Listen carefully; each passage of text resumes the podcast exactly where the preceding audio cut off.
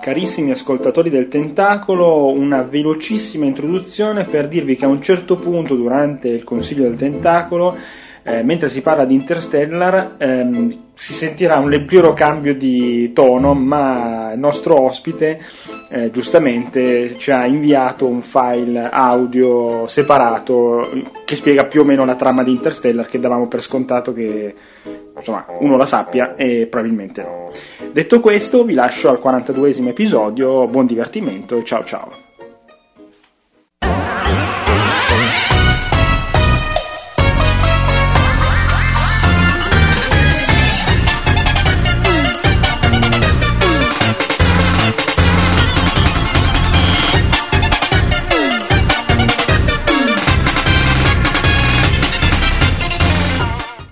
Ciao a tutti e benvenuti al 42esimo episodio del podcast del Tentacolo Viola. Questa sera, insieme al sottoscritto Davide Moretto, abbiamo non Andrea Maderna, che prima o poi arriva, ma Paolo Cego. Ciao Paolo. Buonasera a tutti. E per, se non sbaglio, la seconda volta da tempo immemore, Roberto Turrini, detto il cinese. Ciao, ciao a tutti. Ciao. Abbiamo già chiacchierato un po' prima, quindi non ti sto a chiedere come stai a fare queste pantomime sanremesi. Per il resto tutto a posto, tutto bene, questo non te l'ho chiesto sinceramente. Sì, tutto a posto. Tu sempre collabori con DGM? Sì, sono sempre nella redazione, mi occupo sempre delle mie 15 rubriche, sì. Tra cui però spicca sempre la parte indie. Sì, anche se ormai diciamo che sono più, come dire, passo più il tempo a correggere che a scrivere.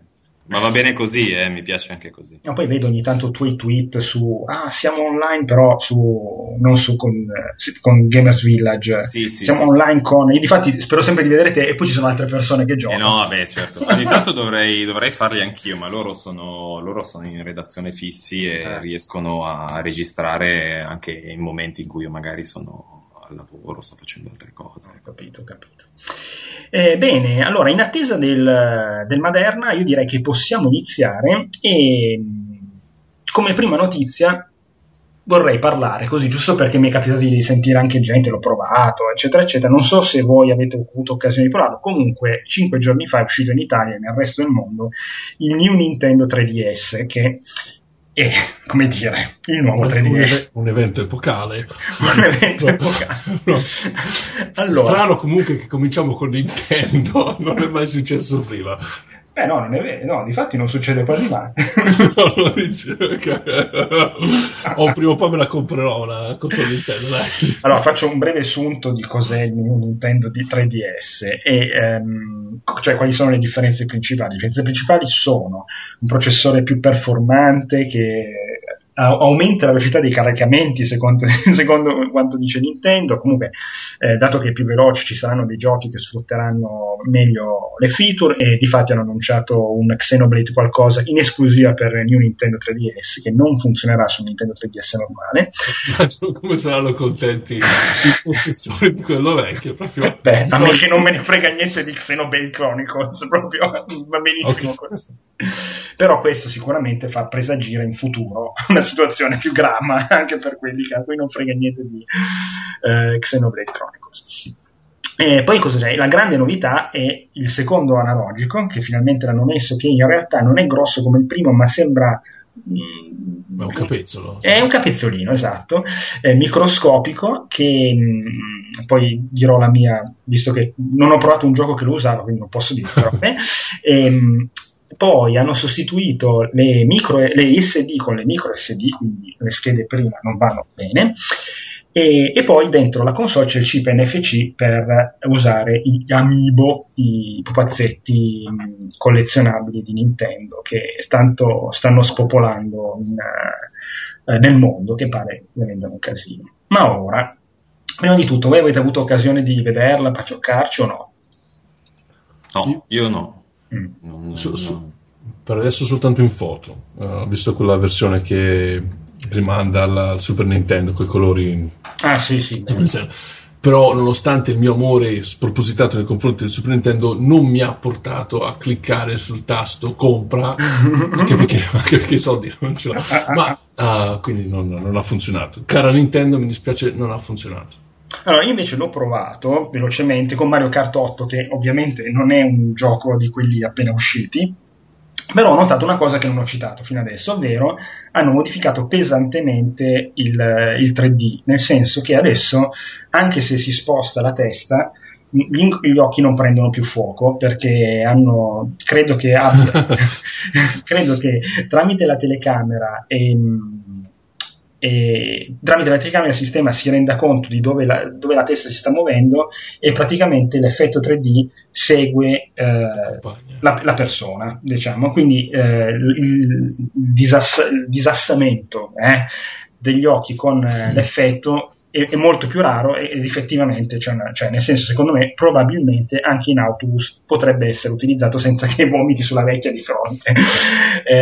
Però la cosa più di quello che volevo il vostro parere è il sistema per modificare, cioè per migrare l'ID Nintendo dalla console vecchia alla console nuova. Ora, ho approfittato effettivamente questa cosa di un post di Fucito di multiplayer.it, dove spiega il procedimento, ed è abbastanza allucinante. Cioè, come anche era capitato per il Wii U, bisogna avere entrambe le console, entrambe collegate alla stessa wifi e collegate tra di loro, perché anche loro si parlano, seguendo un procedimento allucinante. Ma la domanda che vi chiedo è questa: ma secondo voi Nintendo si rende conto che siamo nel 2015 e certe cose sono quasi impossibili da fare? Cioè, per esempio, io se mi compro un New Nintendo 3DS, e ne ho già uno, è possibile che dia indietro il mio, e quindi non ho le due console a portata di mano. Non so, ditemi voi. Chi vuoi che cominci? Inizia tu, dai. Ma io, guarda, ci ho scritto, non ho provato la scaletta, ho provato alcune note, e dietro questa notizia ci ho scritto: spero di non essermi ancora collegato quando parlo di sta roba. No, seriamente prima o poi mi comprerò una console Nintendo, così posso parlare con cognizione di causa. No, ovviamente da come l'ho descritto, ho letto anche l'articolo di, si chiama Fucito, il ragazzo? Sì. E allucinante, sembra una procedura strampalata ideata da una persona chiusa in uno stanzino buio, senza contatto con l'umanità, all'ultimo piano della facciata Nintendo, tristissimo, l'ultimo piano, probabilmente quello sottoterra, non giù, dove mi immagino sia la sezione online Nintendo sia tutta lì, tutta sottoterra, e il NORAD. No, mi viene a chiedere, se fosse il loro primo tentativo a un'operazione del genere, allora c'è magari... No, non è neanche il loro primo tentativo, perché mi verrebbe da pensare che sia magari il loro primo tentativo, allora hanno fatto la cappellata e la prossima volta ovviamente lo aggiustano. Se invece ci sono recidivi... Hanno fatto la stessa cagata con il Wii e il Wii U, perché uguale l'hanno fatta, uguale identica. Allora il dubbio viene che magari vogliono... perché comunque la procedura ti comporta l'acquisto di ulteriori periferiche. Rispondo con una domanda. No, tu devi avere entrambe le console. Cioè avere l'accesso ad entrambe le console contemporaneamente nella stessa rete wifi. In questo modo tu puoi fare più cose, o trasferire solo alcuni dati e ci mette poco tempo, o trasferire tutto il contenuto della SD nella micro SD dell'altra console, e ci vuole un botto di tempo. Ma la cosa è che per Nintendo tu non puoi avere due console con lo stesso ID Nintendo. Cioè, non è io, per esempio, sulla PlayStation, ho la PlayStation 3, PlayStation Vita e il PlayStation 4 con lo stesso mio game, adesso non mi ricordo come si dice. Sì, è la stessa cosa col Kindle di Amazon. Esatto. Io ho tipo due Kindle. Tra l'altro la PlayStation 3 mi conta come un Kindle, a quanto pare, non so bene. Ma di fatto poi posso avere addirittura più di due console uguali, tipo due PlayStation 3 volendo, e io metto, tipo, io quando ho sostituito l'hard disk, ho formattato l'hard disk nuovo, ho messo il mio account di PlayStation Network, automaticamente mi si è scaricato il profilo come tutte le cose normali. Invece qua tu lo migri, e nella console vecchia non c'è più niente alla fine. Cioè, se per caso ti va qualcosa storto, ciao Vale, come diciamo noi in Piemonte. Non so, Roberto, cosa ne pensi tu di questa cosa? Onestamente e io non è che mi sono, ho letto l'articolo, non è che mi sono stupito troppo, considerato anche il passato di Nintendo già tra Wii e Wii U. Io adesso non so se si può dire, penso che non ci sia nessun problema a dirlo, però c'erano dei ragazzi che lavoravano con Nintendo e mi raccontavano che i giochi Nintendo non te li manda, cioè ti devi andare a prendere la console tipo in Germania, no? E poi ti fai il viaggio, giuro, prendi la console. Adesso poi chiediamo anche ad Andrea, sì, che è giunto adesso quando ti vai a prendere la console e torni in redazione con la console che poi gli rimandi indietro. Quindi penso che loro abbiano tipo l'ossessione dell'hardware, di legare il software all'hardware, perché il problema è questo, no? Feticismo. Non lo so, il problema penso che sia questo qua, cioè che c'è il profilo, non è un profilo online come quello di Microsoft, non hai un account online.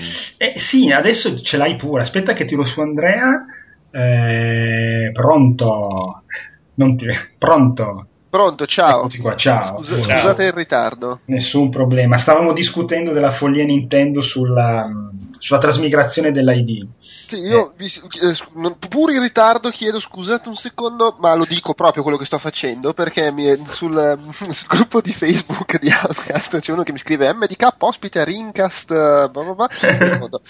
Rincast come al solito è il ricettacolo di quelli che non prendo su Outcast, tipo il dottor Manhattan. Potete proseguire con... Che violenza verbale, Andrea. Ciao a tutti. Ciao, buonasera. Un saluto ai fan del dottor Matt, anche sono sicuramente più dei fan miei, quindi insomma. Ciao Andrea, salutiamo anche e anche Alessandro salutiamo. Allora Roberto, no, stavi continuando. No, in realtà adesso l'ID Nintendo esiste, nel senso c'è un ID Nintendo che tu ti porti dietro sia su Wii U che su Nintendo 3DS. Il problema è che non puoi averlo su due Nintendo 3DS e migrare le cose.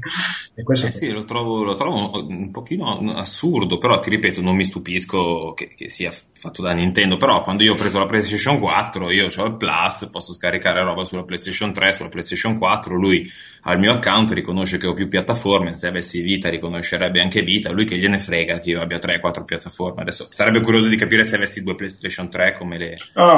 No, c'è un limite massimo, ma comunque adesso l'abbiamo limitato. Una volta era praticamente lo stesso gioco, lo potevi installare su 5 console diverse. Infatti la gente se ne è un po' approfittata. Ecco, vai dai dirigenti della Nintendo a dirglielo, gli esplode il cervello e dice: "Oh no, come 5 giochi?" No, però immagino la scena.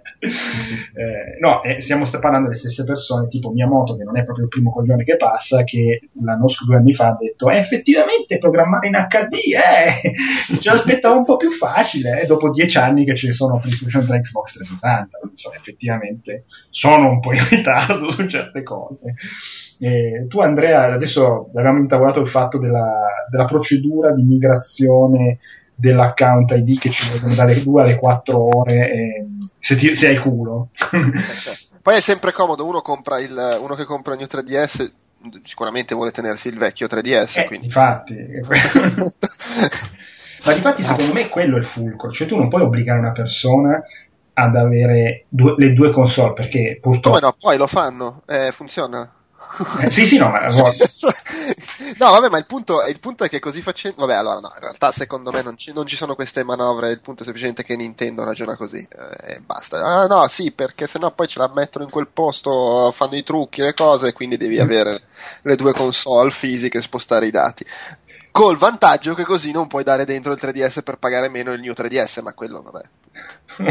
Ah, tu dici che è voluta la cosa, cioè che c'è anche quella, ci pensano a quell'aspetto. No, sì, secondo me è proprio una questione di evitare di misura supplementare per evitare che la gente che uno faccia il furbo in qualche maniera. No, che faccia il furbo sono d'accordo, che giochi con due console diverse allo stesso gioco.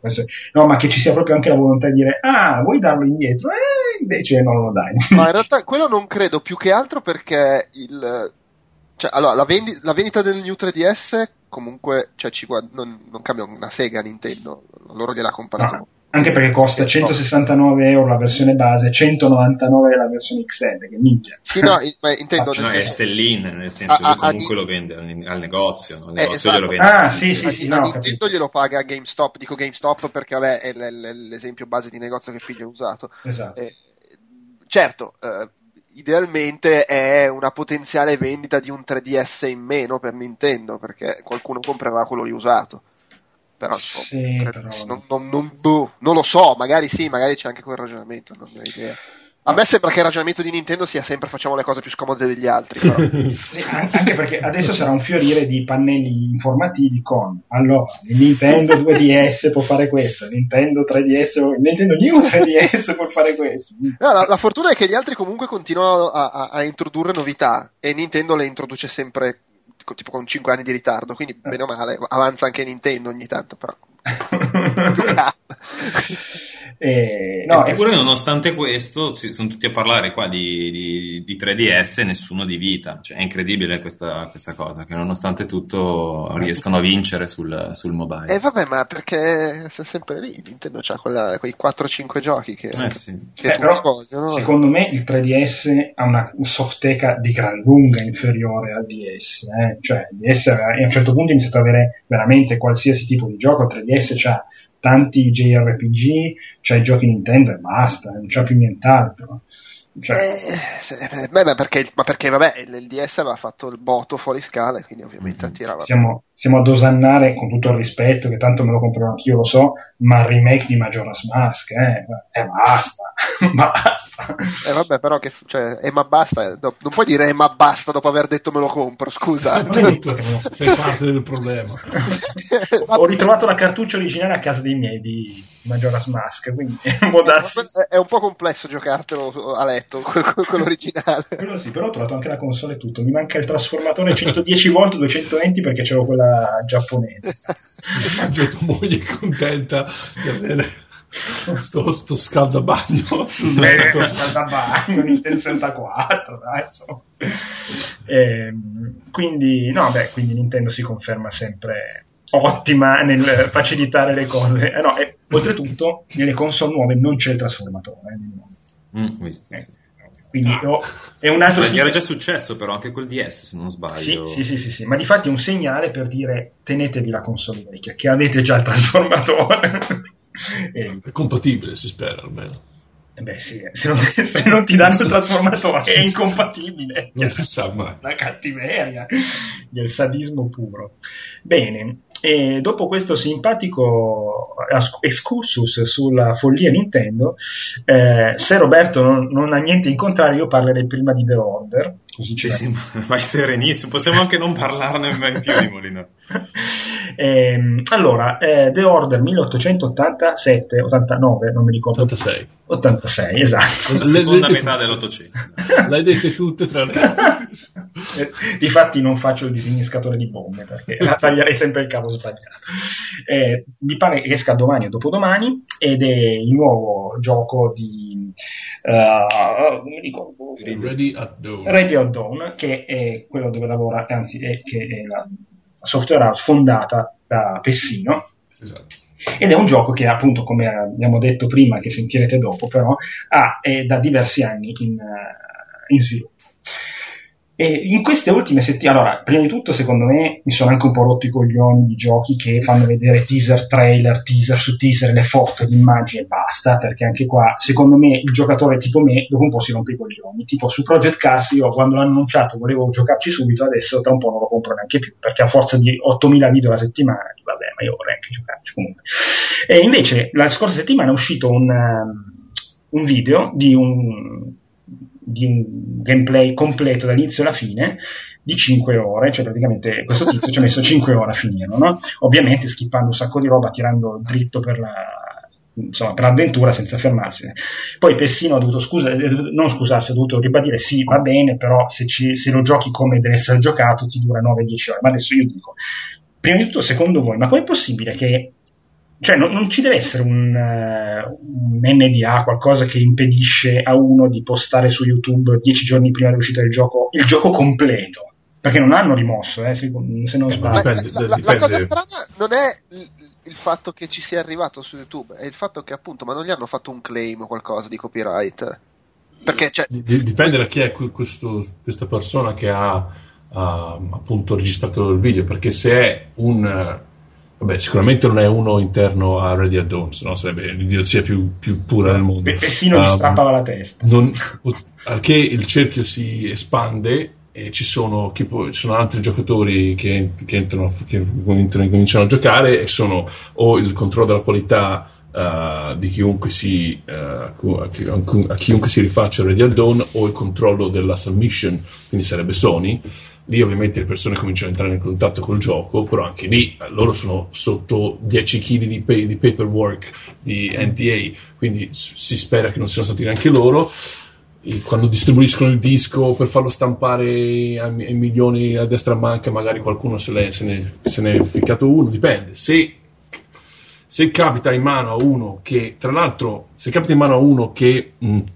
lo sta testando, ovvio che ti finisce il gioco in 2 ore. Cioè, è pagato per finire il gioco più... Cioè quando lavoravo a Rockstar, cioè, noi riuscivamo a finire Red Dead Redemption in 2 giorni, fai conto? Per fare il 100%, per conto. Un gioco che ti dura 100 ore, volendo, no? Ovvio, siamo lì, siamo pagati apposta per trovare le scorciatoie migliori. Poi tra l'altro se è un corridor shooter, come potrebbe benissimo essere questo, tagli tutti i filmati, vai dritto, fai le scorciatoie, sai come ammazzare i nemici, lo metti a easy, è ovvio che... L'unico gioco che non riuscivamo ad andare più veloce era Max Payne 3, perché le cazzine non erano skippabili. Ma anche qua... Però, scusate, a me... Aspetta, Andrea, quello che mi... Faccio una precisazione andando su IGN, sulla notizia che avevo letto. Effettivamente il video non è più disponibile, okay. E se vai sul canale di questo utente che si chiama Play Me True c'è scritto: sono gli swatting. Questo account è stato sospeso a causa di molteplici o gravi violazioni delle norme di YouTube riguardanti spam, gioco d'azzardo, contenuti ambigui o altre violazioni di termini di servizio. Ma quello veramente è il messaggio standard. Ma per questo dicevo, perché per dire, adesso magari non è politica di Sony, non ne ho idea, però se tu metti su YouTube un video con del grab, ma neanche se hai fatto tu del grab del gioco, anche tipo un trailer che c'è su YouTube, sì, di un gioco Nintendo, un gioco Konami, prima ancora che il video sia stato pubblicato, quando ancora lo puoi vedere solo tu perché ce l'hai in elaborazione, ti arriva il claim di copyright. A meno che tu lo metta in un rimpicciolito, cioè tipo nel picture in picture, cose così. Sì, ma se è il video a schermata piena, c'hai il claim da Konami e da Nintendo, ce l'hai istantaneo appena il video è su, neanche pubblicato. Quindi per questo dicevo, mi pare bizzarro che se a Sony non va bene che quel video sia fuori non lo faccia togliere. Infatti come non lo faccia togliere, sì. Beh, sì. Sì, che poi vabbè, è anche un po' assurdo, è un po' assurdo farlo togliere, perché voglio dire che è il gioco, non è che è una cosa strana, ok, sì, è il gioco, però... è lì. Se non... o sei Nintendo e Konami che appunto manda il claim alla qualunque cosa tu metta su, se di solito non lo fai, mi pare. E invece Roberto, la lunga e annosa questione dei giochi lunghi o giochi brevi si protrae dalla notte dei tempi, ma a parte, non volevo fare la discussione su è meglio un gioco corto o un meglio gioco lungo, ma dato che nessuno ci ha ancora mai giocato, perché la gente dice io per un gioco di 5 ore non spenderò mai quei soldi? Cioè, secondo me uno dovrebbe leggere o una recensione o provare e dire no, sono 5 ore della Madonna, porca miseria. Cioè, io ti invito a venire sul forum di The Games Machine per farti così una cultura sul perché. Ecco. Ti invito a andarci io. Ti invito a rifiutare l'invito. E io non ci sono mai stato sul forum di The Games Machine. Sì, ma penso che su qualunque forum si sentano questi discorsi. Vabbè, dicevo... Cioè, comunque è facile la risposta, sono 15 anni che non c'è un cazzo da fare tutto il giorno, e per i quali oltretutto i €60 che costa il gioco sono tanti. Ecco, sì, non quelli su TGM, perché penso che l'età media superi i 35, però... Allora, comunque... saluto gli amici di TGM, quelli sono stronzi. Non sono... Ecco, comunque sono, come dire... dando giudizi a prescindere dalla... Sì. Ma tante persone, no, ma io anche a me capita spesso, no, di dare un giudizio soltanto da un trailer. Prima parlavamo del trailer di Star Wars, io, cioè, sono io che ti ho detto mi voglio convincere che sia un film fighissimo perché non posso pensare altrimenti, cioè, quindi capita penso a tutti, no? Sì. Sì. Sul fatto che siano 5 ore bellissime o 5 ore bruttissime, la gente ci mette dentro un pochino di tutto, cioè anche qua, anche proprio a livello culturale, io vi invito ad andare sulle notizie di, non so, di multiplayer che sono studiate apposta per creare un po' di flame, e ci sono persone che fanno affermazioni sui giochi che tu credi che siano messe lì da qualcuno che lo fa apposta per fare il flame, no? Non ci puoi pensare che una persona normale ti dica non so, sei un venduto perché mi dici che The Order è brutto piuttosto che è bello. Invece queste sono utenti che hanno uno storico, no? E sono lì e gli permettono di stare lì, cioè questo poi, anche questo è più assurdo ancora. Io li invidio tantissimo. Sui IGN ci abbiamo 4 gatti a commentare e si incazzano solo per la roba Nintendo e le recensioni di Ravanelli. Beh, da 9 a Resident Evil. Esatto. In quanto vorrei avere anch'io un sito dove qualunque cosa, qualunque scorreggia pubblichi, ci sono 40 commenti di persone incazzate. Beh, però poi diventa illeggibile, cioè io... Vabbè, ma cioè, io mica lo devo leggere. No, vabbè, ma fa colore. Avere qualche commento interessante dove si può ragionare, cioè... ma ci sono, poi la gente li vota, i commenti interessanti. Sì, nella 46esima pagina, insomma. Quindi però, è difficile rispondere alla tua domanda in realtà, cioè del perché la gente fa così. La gente è strana. Dal mio punto di vista, io ne ho sempre fatto un discorso di qualità dell'intrattenimento che viene dato a me, no? Quindi cioè, sul fatto che The Order duri 5 ore o 10 ore è tremendamente relativo, perché cioè, io vado al cinema a guardare 2 ore di film, pago lo stesso biglietto, ma una volta esco scontento, l'altra volta esco contento, perché dipende dalla qualità dell'intrattenimento che mi viene offerta. Quindi non so, The Last of Us, se fosse durato invece che 8 ore sarebbe stato un gioco brutto, ecco, io credo di no. Beh, però secondo me non è neanche tutti cioè, allora, premesso che io credo sia noto, per me se un gioco dura più di 6 ore ha già rotto il cazzo. Ma tipo prima ancora di iniziare a giocarlo, il fatto di sapere che durerà più di 6 ore già mi sono rotto le balle. Detto questo, soprattutto quando è un gioco di questo tipo che c'è molto centrato sulla storia e sul fare le stesse cose per ogni ora che lo giochi. Detto questo, è anche vero che tu fai l'esempio del cinema e io sono d'accordo, però è anche vero che in linea di massima i film costano più o meno tutti lo stesso prezzo e durano più o meno tutti uguale. Sul videogioco è inevitabile che subentri un po' il pesare un tanto al chilo, innanzitutto perché costano 60 euro e cioè la forbice di variazione della durata è ampia, cioè si va da giochi che ti durano 4 ore a giochi che te ne durano 60, e io posso anche capire che uno quando spende 60 euro ci metta dentro anche il discorso, sì vabbè, però io da un lato c'ho una roba che la pago 60 euro e mi dura un mese, dall'altro c'ho una roba che la pago 60 euro e il giorno dopo l'ho finita. Però non è che ti costa sempre 60 euro, cioè se anche no, sì, ma come discorso generale, anche perché poi se lo facciamo, se vogliamo essere pignoli, poi si possono fare 1000 considerazioni del tipo, sì però 60 euro, però se le dividi per le ore giocate, fratto il multiplayer, elevato alla DLC, alla sto cazzo. Però in linea di massima c'è sempre, e indubbiamente non è giusto, tra virgolette, paragonare giochi di generi diversi, perché è ovvio che Final Fantasy 42 ti dura di più di Cinematic 1, però di base lo posso capire che uno dica allo stesso prezzo posso avere un gioco che mi dura 10 volte tanto, soprattutto se poi ti ci diverti per tutte quelle 80 ore di durata e non la vedi come me che un gioco che dura più di 10 ore ha rotto le palle, cioè ci sta come ragionamento. Poi per carità, quello lì poi magari sono 6 ore della Madonna, capisco anche uno che mi dice sì ma io le voglio pagare N meno rispetto a un gioco che mi dura N di più. Ci sta. Uno alza la mano e dici aspetta 5 mesi. No, è chiaro, sì. No, dico, io sono d'accordissimo, sta dicendo il verbo, sta dicendo. Sì.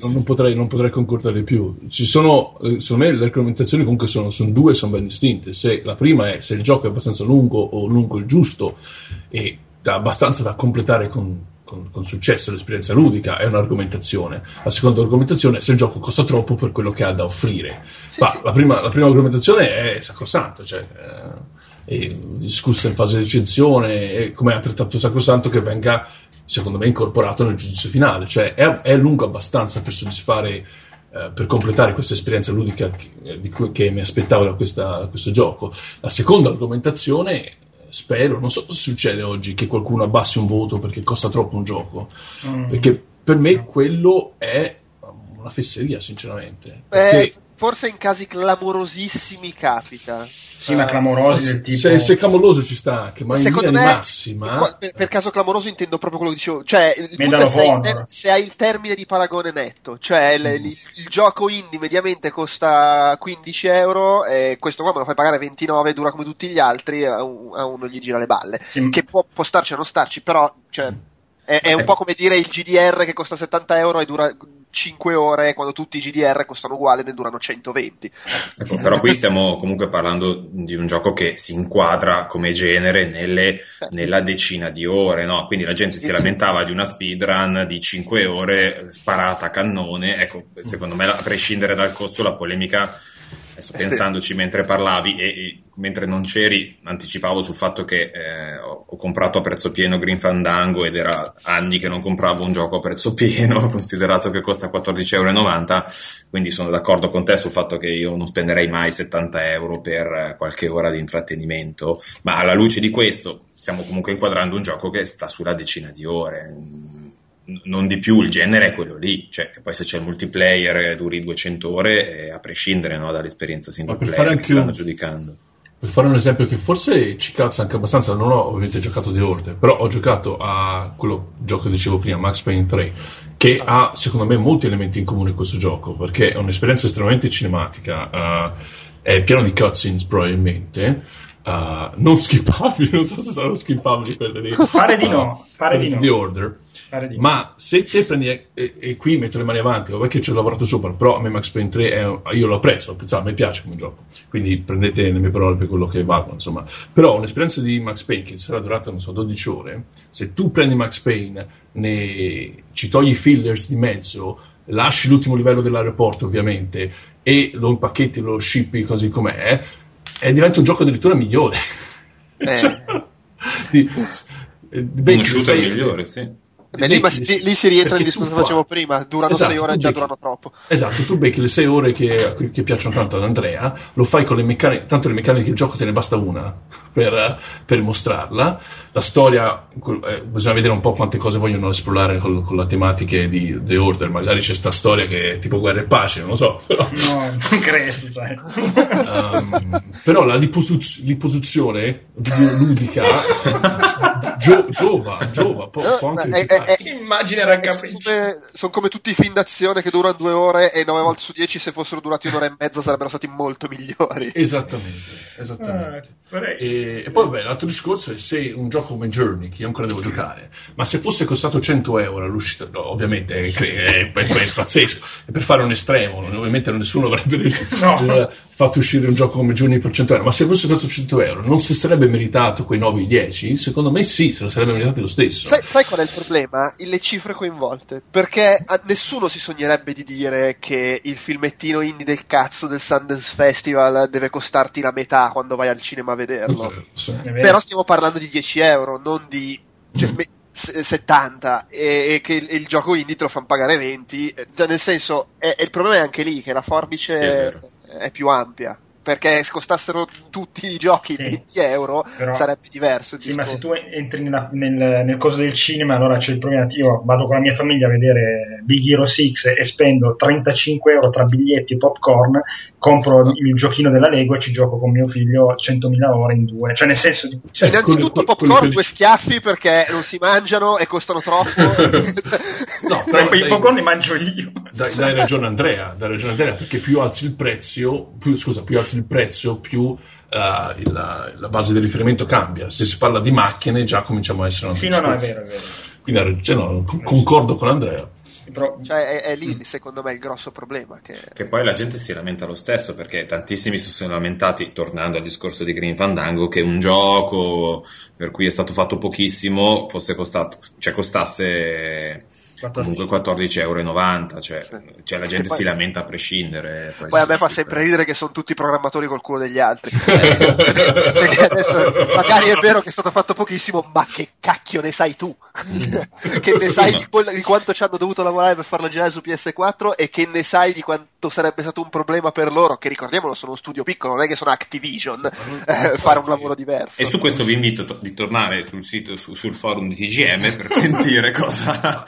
Andrea, quali sono le motivazioni di... Andrea, no, poi magari ci sono programmatori che ne sanno e hanno il fratello che lavora da Bolfine e dicono no, ma guarda, ci hanno marciato e ci hanno guadagnato, per carità sì, di Dio. Guarda, su IGN c'è un articolo di Eric Pede molto, secondo me molto esaustivo sull'argomento, in cui lui fa un'analisi piuttosto lucida sui pregi e i difetti della conversione ed elenca in una maniera molto chiara quali sono le aggiunte, quali sono le come dire, i lavori che sono stati fatti per trasportare il gioco, quindi cioè, non è che ci voglia chissà che, basta leggersi l'articolo ed è abbastanza chiaro lì, nel senso. Vorrei ricordare un'ultima cosa, che per cambiare un intero set animazioni da uomo, da maschio a femmina, ci vogliono soltanto 8 ore. L'ha detto il cugino del cugino dell'animatore. Io vorrei chiudere questa parte su The Order grazie a Paolo Gimoni, che salutiamo, che è stato anche il nostro ospite un paio di volte, che mi segnala un'iniziativa qua a Milano di un collettivo di videogiocatori, che questa iniziativa è quella di boicottare uno dei negozi milanesi della catena GameStop al fine di costringere i responsabili a rompere il day one del gioco. L'ho letta anch'io, sì, mi sembrava una cagata, però noi lo segnaliamo, credo che sia già stata fatta, dato che domani credo esca, va bene.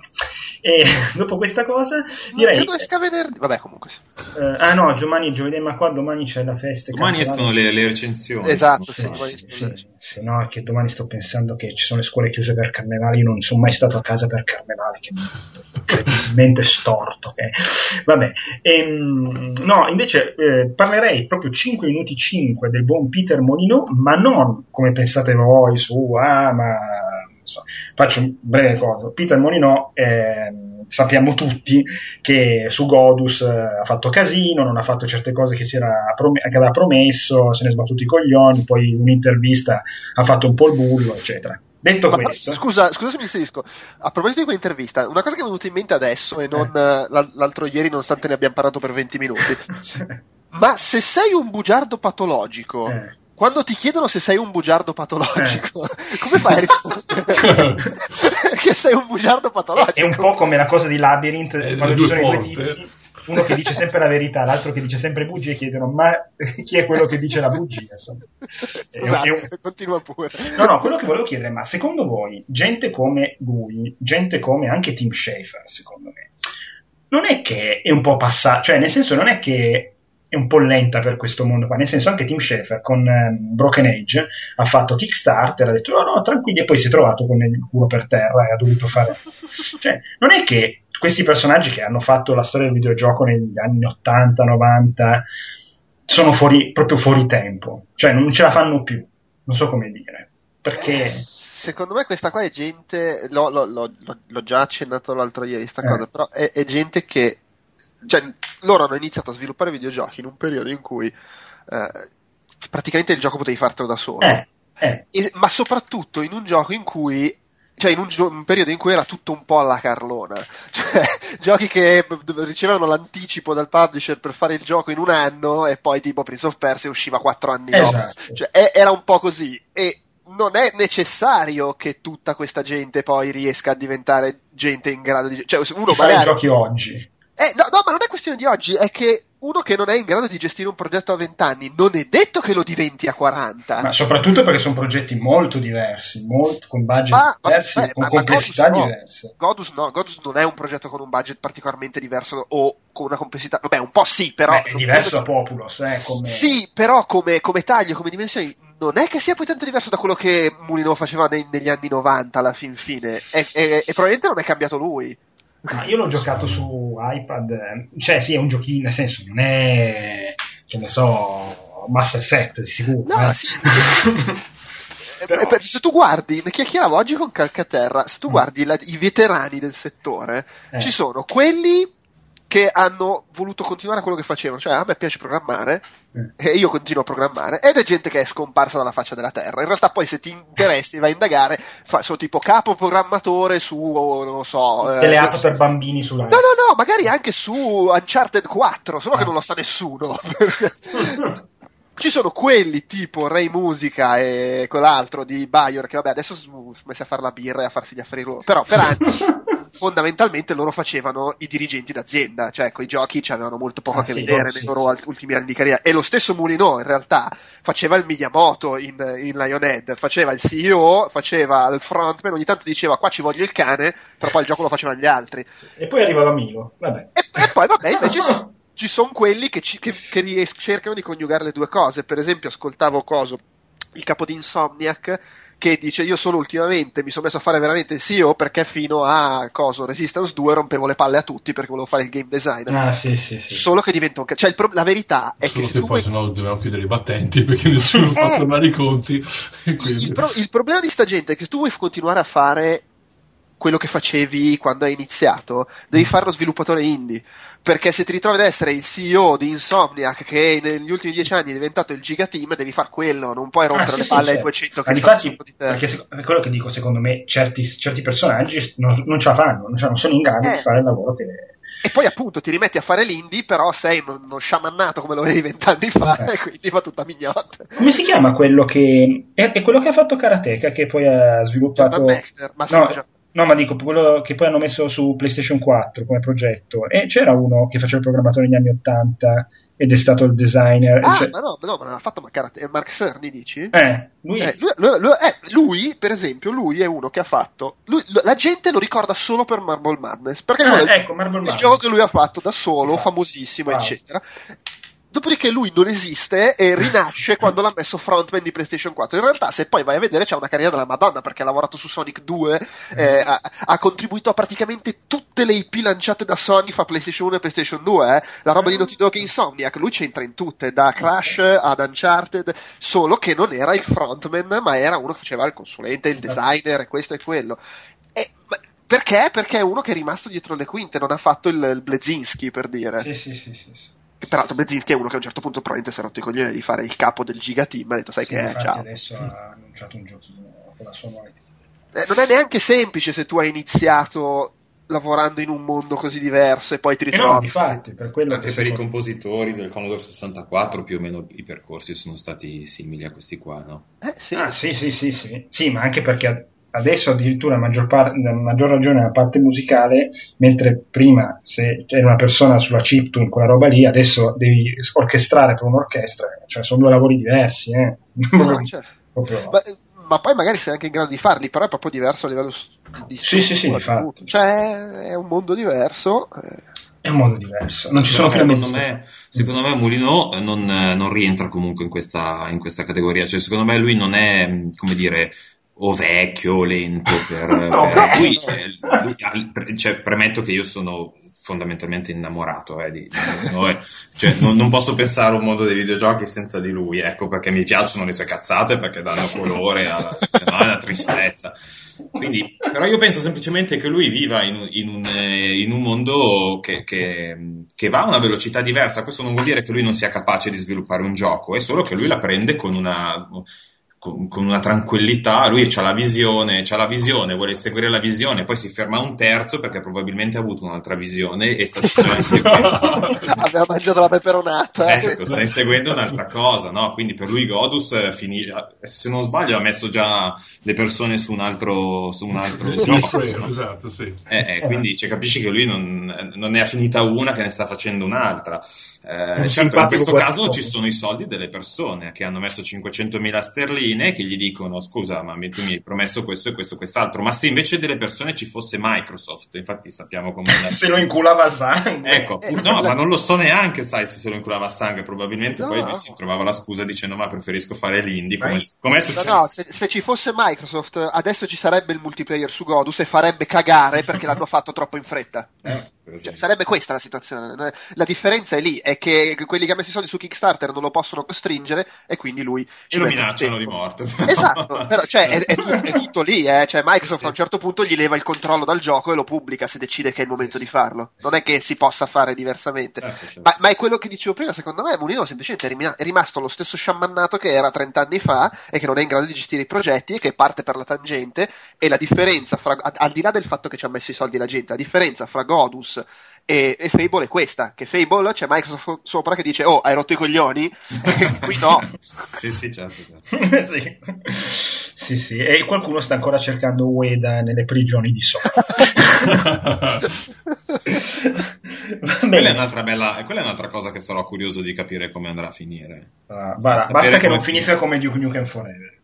Non fatelo uscire, bruciate tutto, cancellate il codice, la merda del topo e ci sono le ragazzine che ti fanno no, mi immagino questa scena di un manager Sony che mette benzina, accende uno zippo e se ne va e non verrà mai più pubblicato. Va bene, direi che possiamo chiudere qua la parte delle novità e discussioni varie, anche perché abbiamo un botto di roba da discutere dopo, e passiamo ai giochi giocati.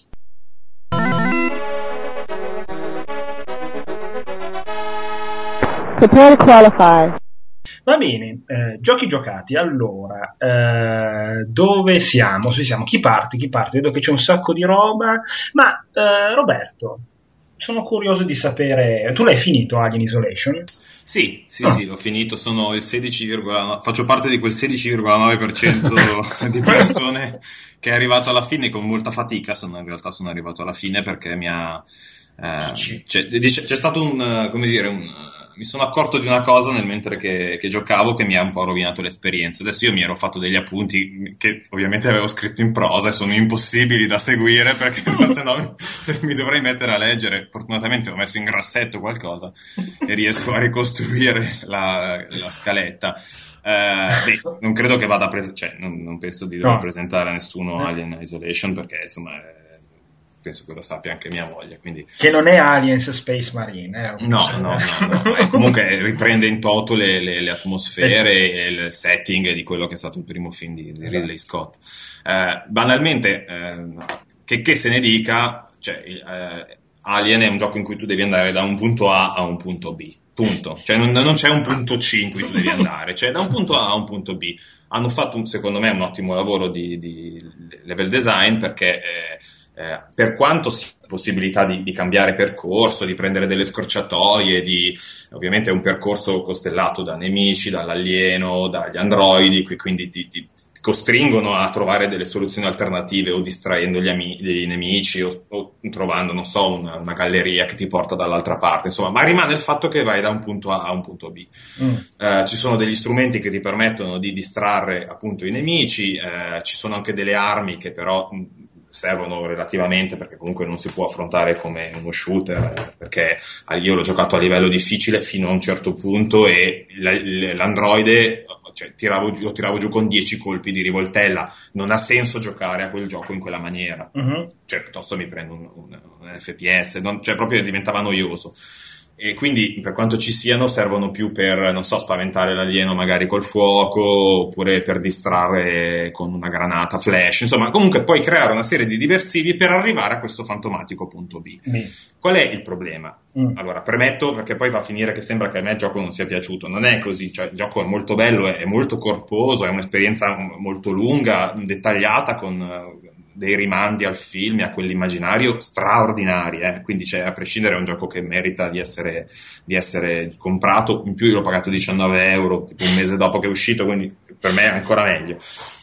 Qual è il problema? Il problema è che se i pattern di movimento di androidi e umani sono circostanziati a un'area, quindi loro hanno delle ronde che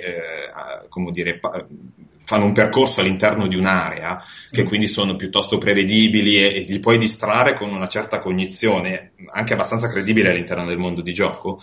L'alieno ha Ripley, nel senso te come protagonista, come epicentro.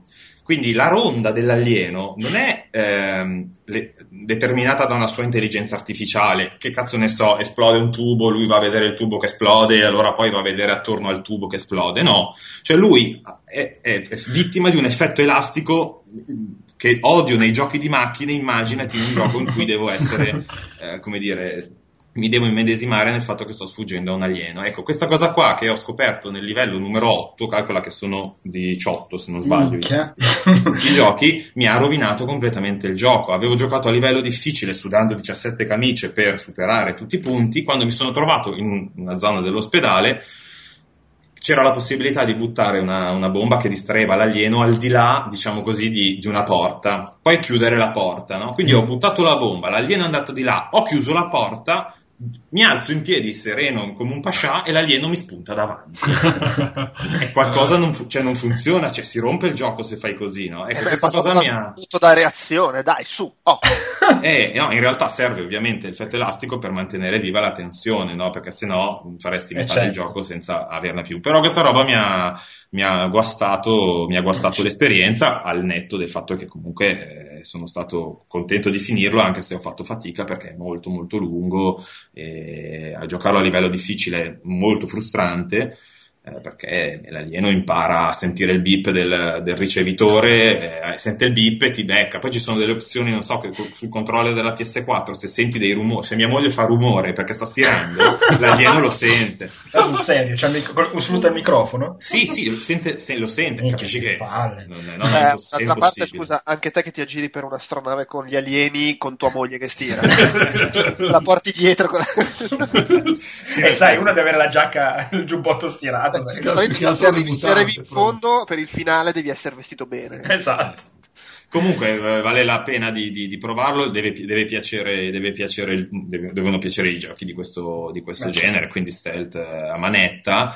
C'è questa cosa dell'effetto elastico che secondo me non ho visto segnalata da tante persone, forse perché l'hanno giocato a un livello inferiore di difficoltà. Magari è anche sfiga, magari anche un po' sfiga notarlo, cioè magari ti può anche capitare che non ci fai caso. È difficile, però nel momento in cui ne ho parlato anche con altre persone, l'hanno giocato, appena ne abbiamo accennato, cioè sì, è così, perché tu ti sposti anche su più livelli, su più piani, no? E c'è una persona mi ha detto sì, ma c'è una cosa che viene spiegata più avanti che può giustificare, è una cazzata. Adesso non posso fare spoiler perché magari non l'avete giocato ed è giusto che ve lo godiate senza spoiler, però è sostanzialmente una cazzata. Rimane il fatto che lui mi segue ma mi segue, però se sentisse il mio odore quando sono nascosto sotto un tavolo in cui ci vediamo negli occhi e mi sentisse, mi prenderebbe subito, no? Quindi non è neanche quello, non può essere anche giustificato dal fatto che mi sente, è proprio un escamotage di game design per tenere viva la tensione, che però lo rompe. Sì, esattamente, cioè come dei giochi di macchine. Il problema è che in un gioco del genere, quando incontri qualcosa che ti rompe l'immedesimazione, è finita. Sì, è finita. Ma guarda, secondo me c'era la possibilità di non farlo. No, ma cioè, non metto in dubbio, è che poi magari è anche una questione personale quello che è, però non si rompe mai ricordato il problema, il motivo per cui a un certo punto Outlast ho detto vabbè basta, attivo i cheat, voglio solo vedere come va a finire. Perché io dopo un po' di sto deficiente che non raccoglieva un pezzo di legno, qualcosa per difendersi, da degli uomini, cioè non è che c'era Alien, è un tizio, c'hai sta videocamera in mano tutto il tempo, tiragliela sui denti, porca miseria, invece di riprenderlo come un pirla. E lì basta, mi si è rotto l'horror e ho detto vabbè, voglio vedere come finisce, cheat. Però in questo caso, cioè, avevano gli strumenti, avevano le risorse per fare un gioco diverso, perché faccio un esempio, no? Allora, togli l'effetto elastico e l'alieno ha la sua ronda autonoma gestita da un'intelligenza artificiale che, come dire, va a guardare l'area a prescindere dalla mia presenza, no? Quindi io lo distraggo con, non so, un razzo rosso, no? Allora lui si sposta con il razzo rosso. Ma se tu mi crei un livello in cui io sono obbligato a fare rumore e tramite la mia bravura posso fare più o meno rumore e l'alieno è più o meno attratto dal mio rumore, tu crei un gioco in cui la mia skill ha un risultato, no? Ha un effetto sul gioco, e loro avevano la possibilità di farlo. Però magari poi risulta forzato, cioè, magari poi molta gente risulta forzato il fatto di costringerti a far rumore, non lo so, cioè è sempre un po'. Però fa parte un po' come Metal Gear, insomma, è un pezzo di gameplay. Però Metal Gear è molto giocoso nel presentare. Sì, no, sono d'accordo. Non lo so, non è mai facile bilanciare queste cose. Poi di base c'è sempre il fatto che è anche difficile, penso, bilanciare i come si dice, l'intelligenza artificiale tra virgolette. Leggevo, non mi ricordo che cacchio era, però mi è venuta in mente sta cosa del fatto che in Quake 3 i bot in realtà vedono attraverso i muri e sanno sempre dove sei, ma hanno la legge di non potersi comportare in base al fatto che sanno dove sei fino a che tu non gli sei, cioè fino a che non hanno la legge visuale. Cioè, loro sanno che sei lì dietro al muro, ma non possono comportarsi di conseguenza fino a che non esci da dietro al muro. Neanche Robocop era messo così male. Sì, beh, è bruttissimo, cioè proprio la direttiva, la frustrazione, cioè tu pensi alla frustrazione di sti bot. Mamma mia. Non posso sparare ora sì. Va bene. Va bene, direi possiamo andare avanti. Comunque mi sembra il gioco l'ho visto, insomma, è ben fatto, effettivamente questa roba può rompere, cioè come dice Andrea, come dici tu Roberto, una volta rotto questa cosa qua il gioco perde la pizza. Magari è successo a me, ma sì, a te non succede, ecco. No, ma io adesso che ce l'hai fatto notare, oh, ma questa cutscene c'è l'alieno che mi sta dietro, perché adesso qualsiasi cosa gioco penserò ah, è il nemico che mi sta girando attorno con l'elastico. Esatto. Paolo, vai allora, con questa roba qua. Allora io invece ho giocato The Bureau. Ma perché? Ma perché? Mi sembri me quando ho giocato quel gioco, quello scemo col tipo col jetpack, oddio, cos'è che quello su Xbox 360. Aspetta, cavolo, non mi ricordo loro che tiro. Hai capito, però l'hai capito. Sì, Dark Sky, Dark Void. Che è quella roba tipo spiego, mi sarebbe piaciuto se fosse stato bello, lo so che non è bello, perché lo sto giocando? Cacchio, l'ho finito. Ma ti potrei stupire con effetti speciali, perché questo famigerato The Bureau, XCOM, The Classified, sì. L'ho giocato perché io mi sto progredendo nel mio backlog fatto di produzioni medie, cioè quelle produzioni che io continuo a dire che odio, però voglio avere le munizioni giuste per poter continuare a dirlo, no? Allora mi provo. È un aggravante, secondo me, il fatto che fai back lo dedichi alle produzioni medie. E infatti la prima sorpresa che quella che io pensavo fosse una produzione media si è arrivata a essere una produzione AAA coi controcoglioni, perché ci sono dei valori di produzione in questo gioco davvero ragguardevoli. Un progetto datato 2007, cominciato 2007, poi risorto qualcosa come 3 volte perché non erano mai contenti, immagino. Ben 3 studi di sviluppo di 2K Games ci hanno messo le mani sopra. Doveva essere un first person shooter negli anni 50, poi è diventato un third person shooter tattico negli anni 60, che appunto narra la formazione, come si è voluta creare l'organizzazione di XCOM, che immagino molte persone possono ricordare dai giochi quelli fatti bene, diciamo, della serie. Però sì, alcune persone si potrebbero ricordare perché è un gioco che è uscito dal radar per diversi anni per poi riapparire, perché era finito in qualche girone d'inferno. E c'era anche, ci stava lavorando sopra Jordan Thomas, che qualcuno se lo potrebbe ricordare perché era un level designer di Bioshock e poi il director di Bioshock 2. Sì. Lui ha abbandonato la barca. Adesso tra l'altro sta facendo una produzione indie, giusto per rimandare al buon vecchio Mulinello. E si nota questa operazione di salvare il salvabile del gioco, che e mi ha ricordato 2 giochi, uno è Alan Wake, l'altro è L.A. Noire, che sono entrambi giochi che hanno subito varie soluzioni, vogliamo. Alan Wake doveva essere un gioco open world, poi si sono accorti dopo qualche anno, giusto così, che non funzionava manco per il cazzo, e allora facciamo un corridor shooter, e l'hanno fatto con risultati positivi. A me è piaciuto, per esempio. L'altro gioco che mi ricorda molto è invece Alien Noir, un altro gioco dal livelli di produzione altissimi, con tutta questa città, anche Mafia 2 immagino, tutta questa città immensa di produzione incredibile di Los Angeles in cui non fai assolutamente nulla.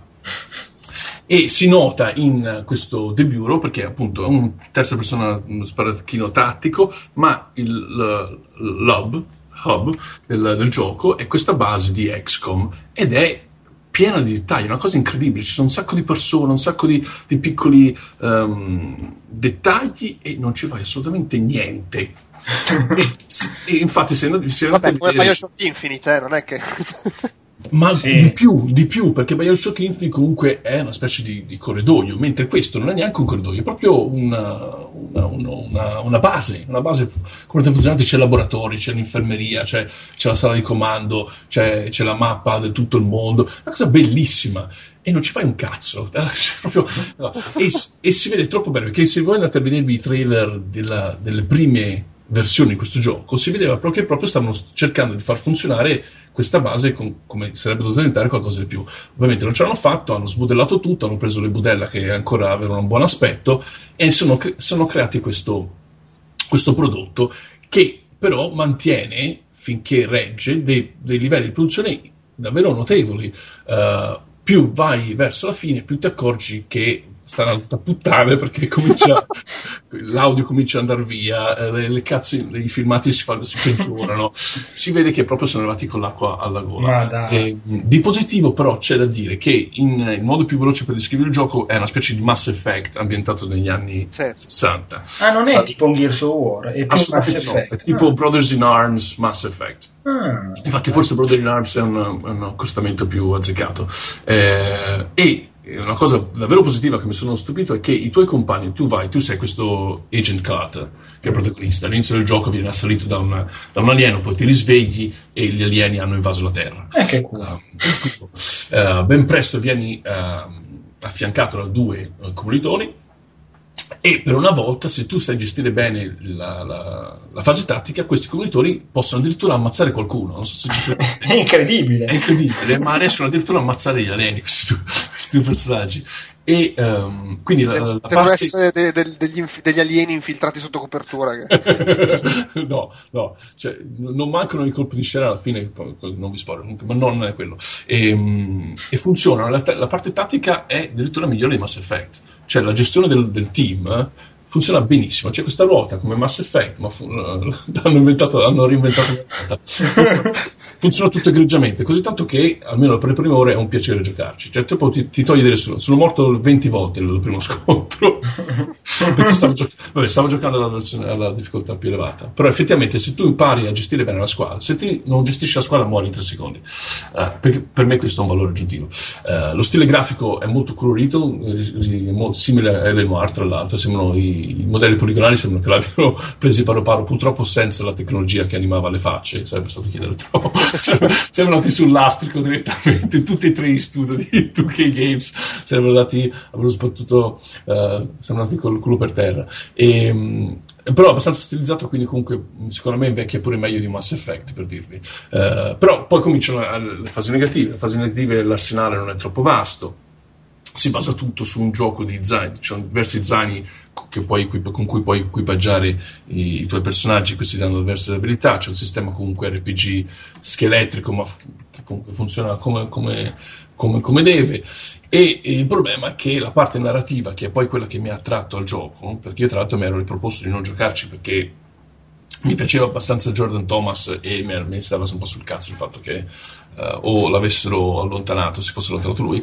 La parte narrativa, la componente narrativa è quella che mi interessava di più, perché che è comunque inferiore a quella di Mass Effect. E perché è inferiore a Mass Effect? Perché comunque inaspettatamente ci sono delle scelte di dialogo che non mi aspettavo da un gioco del genere, sinceramente, ma queste scelte di dialogo non portano assolutamente a niente. Sono fatte così. Se non che poi c'è il trucco alla fine, ma te non te l'accorgi subito. All'inizio hai queste scelte di dialogo che non portano a nulla, non c'è una statistica che dice sei più Paragon, sei più Renegade, come c'era non c'è un cazzo. Devo avanti. Poi alla fine ti viene, ti morde il culo, ma questo non lo sai all'inizio. L'altro problema è che poi dopo le prime ore i mostri sono gli stessi, le ambientazioni alcuni sono anche abbastanza notevoli, però si ripetono troppo frequentemente e alla fine però effettivamente l'unica cosa che davvero mi porterebbe a consigliare il gioco è la famigerata componente narrativa, perché alla fine si riscatta con un colpo di scena che ovviamente non vi sto a parlare, ma c'è un colpo di scena che come dire mi ha preso di sprovvisto alla sprovvista.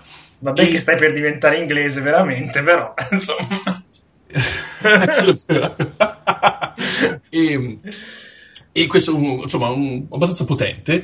Per quanto riguarda quanto mi sono stato spiazzato, non so se avete giocato Stranger's Wrath, Loadward, che anche lì c'è un coproscena abbastanza particolare che comunque cambia un po' le carte in tavolo. È una cosa simile in questo, ma soprattutto perché effettivamente le scelte che devi fare, c'è una scelta che devi fare alla fine che si basa su quanto il giocatore abbia voluto conoscere o meno alcuni dei personaggi, da cui appunto le scelte inutili di cui parlavo prima effettivamente alla fine hanno un perché. E per quanto mi riguardava è stata una soluzione abbastanza intelligente, che comunque riscatta un po' un gioco che non ha avuto successo. Immagino che nessuno voglia ritoccare con una stecca, neanche con una stecca, però grazie per la soluzione effettivamente si riporta qua, praticamente in pari con Mass Effect, ed mi dispiace che un gioco con Mass Effect abbia avuto un seguito così preponderante rispetto a un gioco che comunque non ha praticamente nulla a cui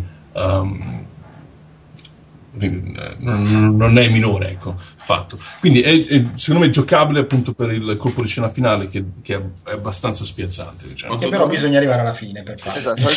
Io ci ho buttato dentro 20 ore. No, aspetta no. Qui farò piacere a Andrea. In realtà il gioco stesso, perché mi sono messo a fare le missioni secondarie, il gioco stesso meno 10 ore ci arrivi sicuramente all'ultima missione. Benissimo, allora io dico due parole su Assassin's Creed Unity, che ho avuto la fortuna di comprare A in sconto, B dopo le 64 patch che hanno tirato giù, e devo dire, allora, prima di tutto, dopo le patch, devo dire questo, una patch da 6 giga, appena messo il disco alla PlayStation 4, 6 giga sono arrivati da qualche server, però il gioco, secondo me, A, mi è piaciuto parecchio, tecnicamente. Allora, graficamente è veramente bellissimo, cioè questa Parigi è Parigi, 1-1, cioè poi a parte che a me piace Parigi e spero di tornarci presto, e la conosco abbastanza bene, nonostante non sia la Parigi moderna, però tantissime zone le si può riconoscere. Quando sono entrato nella Sainte-Chapelle, che è sempre l'isola di Notre Dame, sono iniziato a guardare in giro e ho detto, ho messo in pausa, ho preso le foto dell'ultima vacanza, proprio uguale, è impressionante. Ha fatto un lavoro pazzesco. L'unica cosa è che quando scali Notre Dame ti accorgi che le statue ogni tanto si ripetono, però non è proprio mappato uno a uno.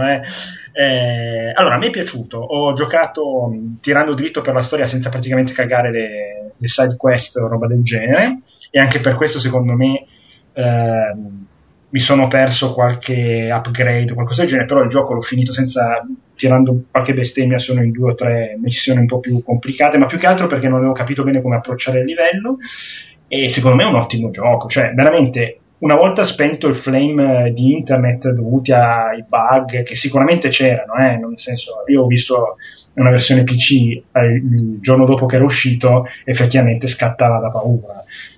Su PlayStation 4, che leggevo che era una di quelle messe peggio, invece dopo le patch viaggia praticamente senza quasi mai incertezze. È anche vero che se un gioco ti fa vedere tutta una città come Parigi già da subito, perché qua non c'è come nei vecchi Assassin's Creed il fatto che bisogna sbloccare aree della città man mano, ma si ha tutta la città da subito, dopo l'incipit di Versailles si va già a Parigi, insomma. Io qualche scattino me lo aspetto, è vero che la next gen bla bla bla, però insomma, ma comunque io lo consiglio perché è un gioco molto bello, con una trama secondo me, sì, forse non proprio da Oscar, però neanche banalissima. Poi hanno rotto tanto le palle col personaggio femminile, il personaggio femminile c'è, non lo puoi usare, ma è molto più bello del personaggio che usi tu, che è un poveraccio, insomma, un solito minchione belloccio, un po' tonto, invece la tipa è una con le palle. Secondo me a recensirlo adesso prenderebbe voti nettamente superiori. Tu hai giocato tutti gli altri? Sì. No, io ho giocato solo il primo e l'ho interrotto a metà. Quindi 1-4. Sì, no, a me, allora, gli Assassin's Creed non mi sono piaciuti, cioè nel senso, il fatto del gioco dove hai 5.000 miliardi di collezionabili non mi ha mai fatto impazzire. Questo l'ho comprato perché c'era Parigi, fondamentalmente. Poi ho letto che era mappata 1-1, cioè che per andare da una parte all'altra di Parigi ci mettevi il tempo che ci metti veramente, magari correndo sui tetti, ecco. Proprio non ci riesco dal vero, però insomma. E comunque no, mi è piaciuto, sicuramente non mi metterò a riaccenderlo per fare più missione, quello no. Però avendo comprato €2,99 con gli ultimi saldi Steam Assassin's Creed 2, magari un giro faccio pure lì su PC, insomma.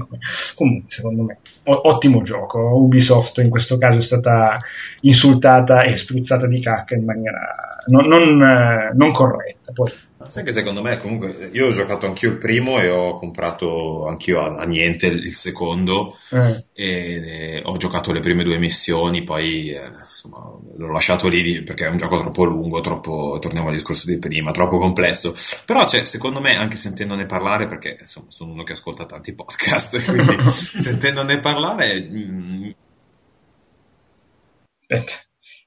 sentendone parlare perché bene. Ascolti tanti podcast, perché purtroppo ogni tanto abbiamo qualche problema tecnico. No, dicevo che ne ho sentito parlare anche piuttosto bene, ma anche degli altri, cioè del 3, di tutte le varie Black Flag, tutti, insomma mi sembrano tutti giochi che abbiano un inizio e una fine fatti bene e corposi. Non mi sembra che abbiano fatto delle operazioni, per quanto ne facciano uscire uno all'anno, abbiano fatto delle operazioni, delle porcate, insomma. Poi magari mi sbaglio, era per quello che ti chiedevo se no, io il primo l'avevo abbandonato proprio perché mi ero rotto i coglioni di fare sempre la stessa cosa. Esatto, ma secondo me il primo l'hanno fatto veramente con un'idea in testa, con una grafica della Madonna, perché lì hanno fatto veramente, cioè, Assassin's Creed il primo ti fa vedere delle cose, non si era ancora vista niente del genere. E secondo me qua invece non c'è quel pericolo, cioè, qua io non mi sono annoiato proprio per niente. Sarà che appunto c'era tutta il gioco è molto basato sullo stealth,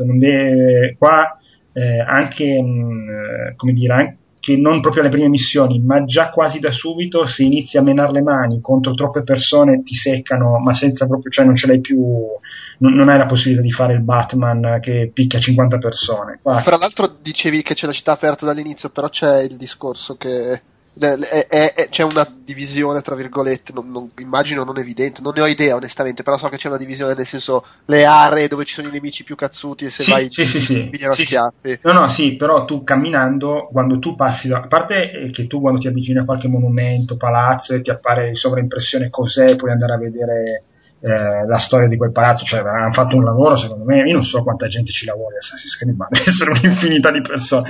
No, sì, Parigi è divisa in diverse aree dove quando tu attraversi dice che quest'area è più difficile, quell'altra e ci sono nemici, però ci puoi andare comunque.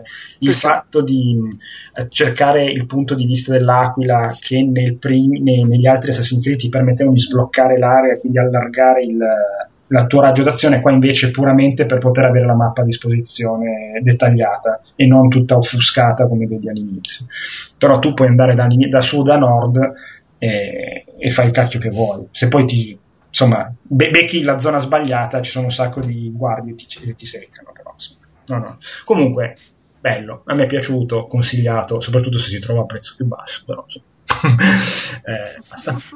E invece questo The Book of Unwritten Tales 2 allora è in realtà il terzo gioco della serie, perché giusto per confondere è perché è uscito The Book of Unwritten Tales 1 dove non c'aveva l'1, però insomma che ormai ha i suoi belli annetti, perché in origine solo in Germania era uscito credo nel 2009 forse anche prima, vabbè comunque e poi un paio d'anni fa è uscito il prequel, The Critter Chronicles, però vabbè questo è il seguito vero e proprio. È un'avventura grafica, è fatta dai tedeschi di Kingart Games, che hanno fatto praticamente questi tre giochi qua e un altro paio di cose, e che è una delle robe che sono state prese da Nordic Games, che ultimamente stanno razzolando di qua e di là tutto quello che trovano e dando soldi in giro. Sono passati anche da Kickstarter comunque, e è un'avventura grafica. Possiamo anche chiudere qua. No vabbè, è fantasy l'ambientazione, però comunque approccio un po' alla Lucas, nel senso la butta molto sul ridere, molto citazioni, omaggi, via dicendo, anche se è un po' meno insistito di quanto fosse nel primo episodio. Molto divertente, molto bello da vedere, le ambientazioni soprattutto sono molto curate, magari i personaggi un po' meno, ovviamente è una produzione indipendente, non del resto è un'avventura grafica, che gli vuoi dire. Molto lunga, io ci ho messo una 20 d'ore a finirlo.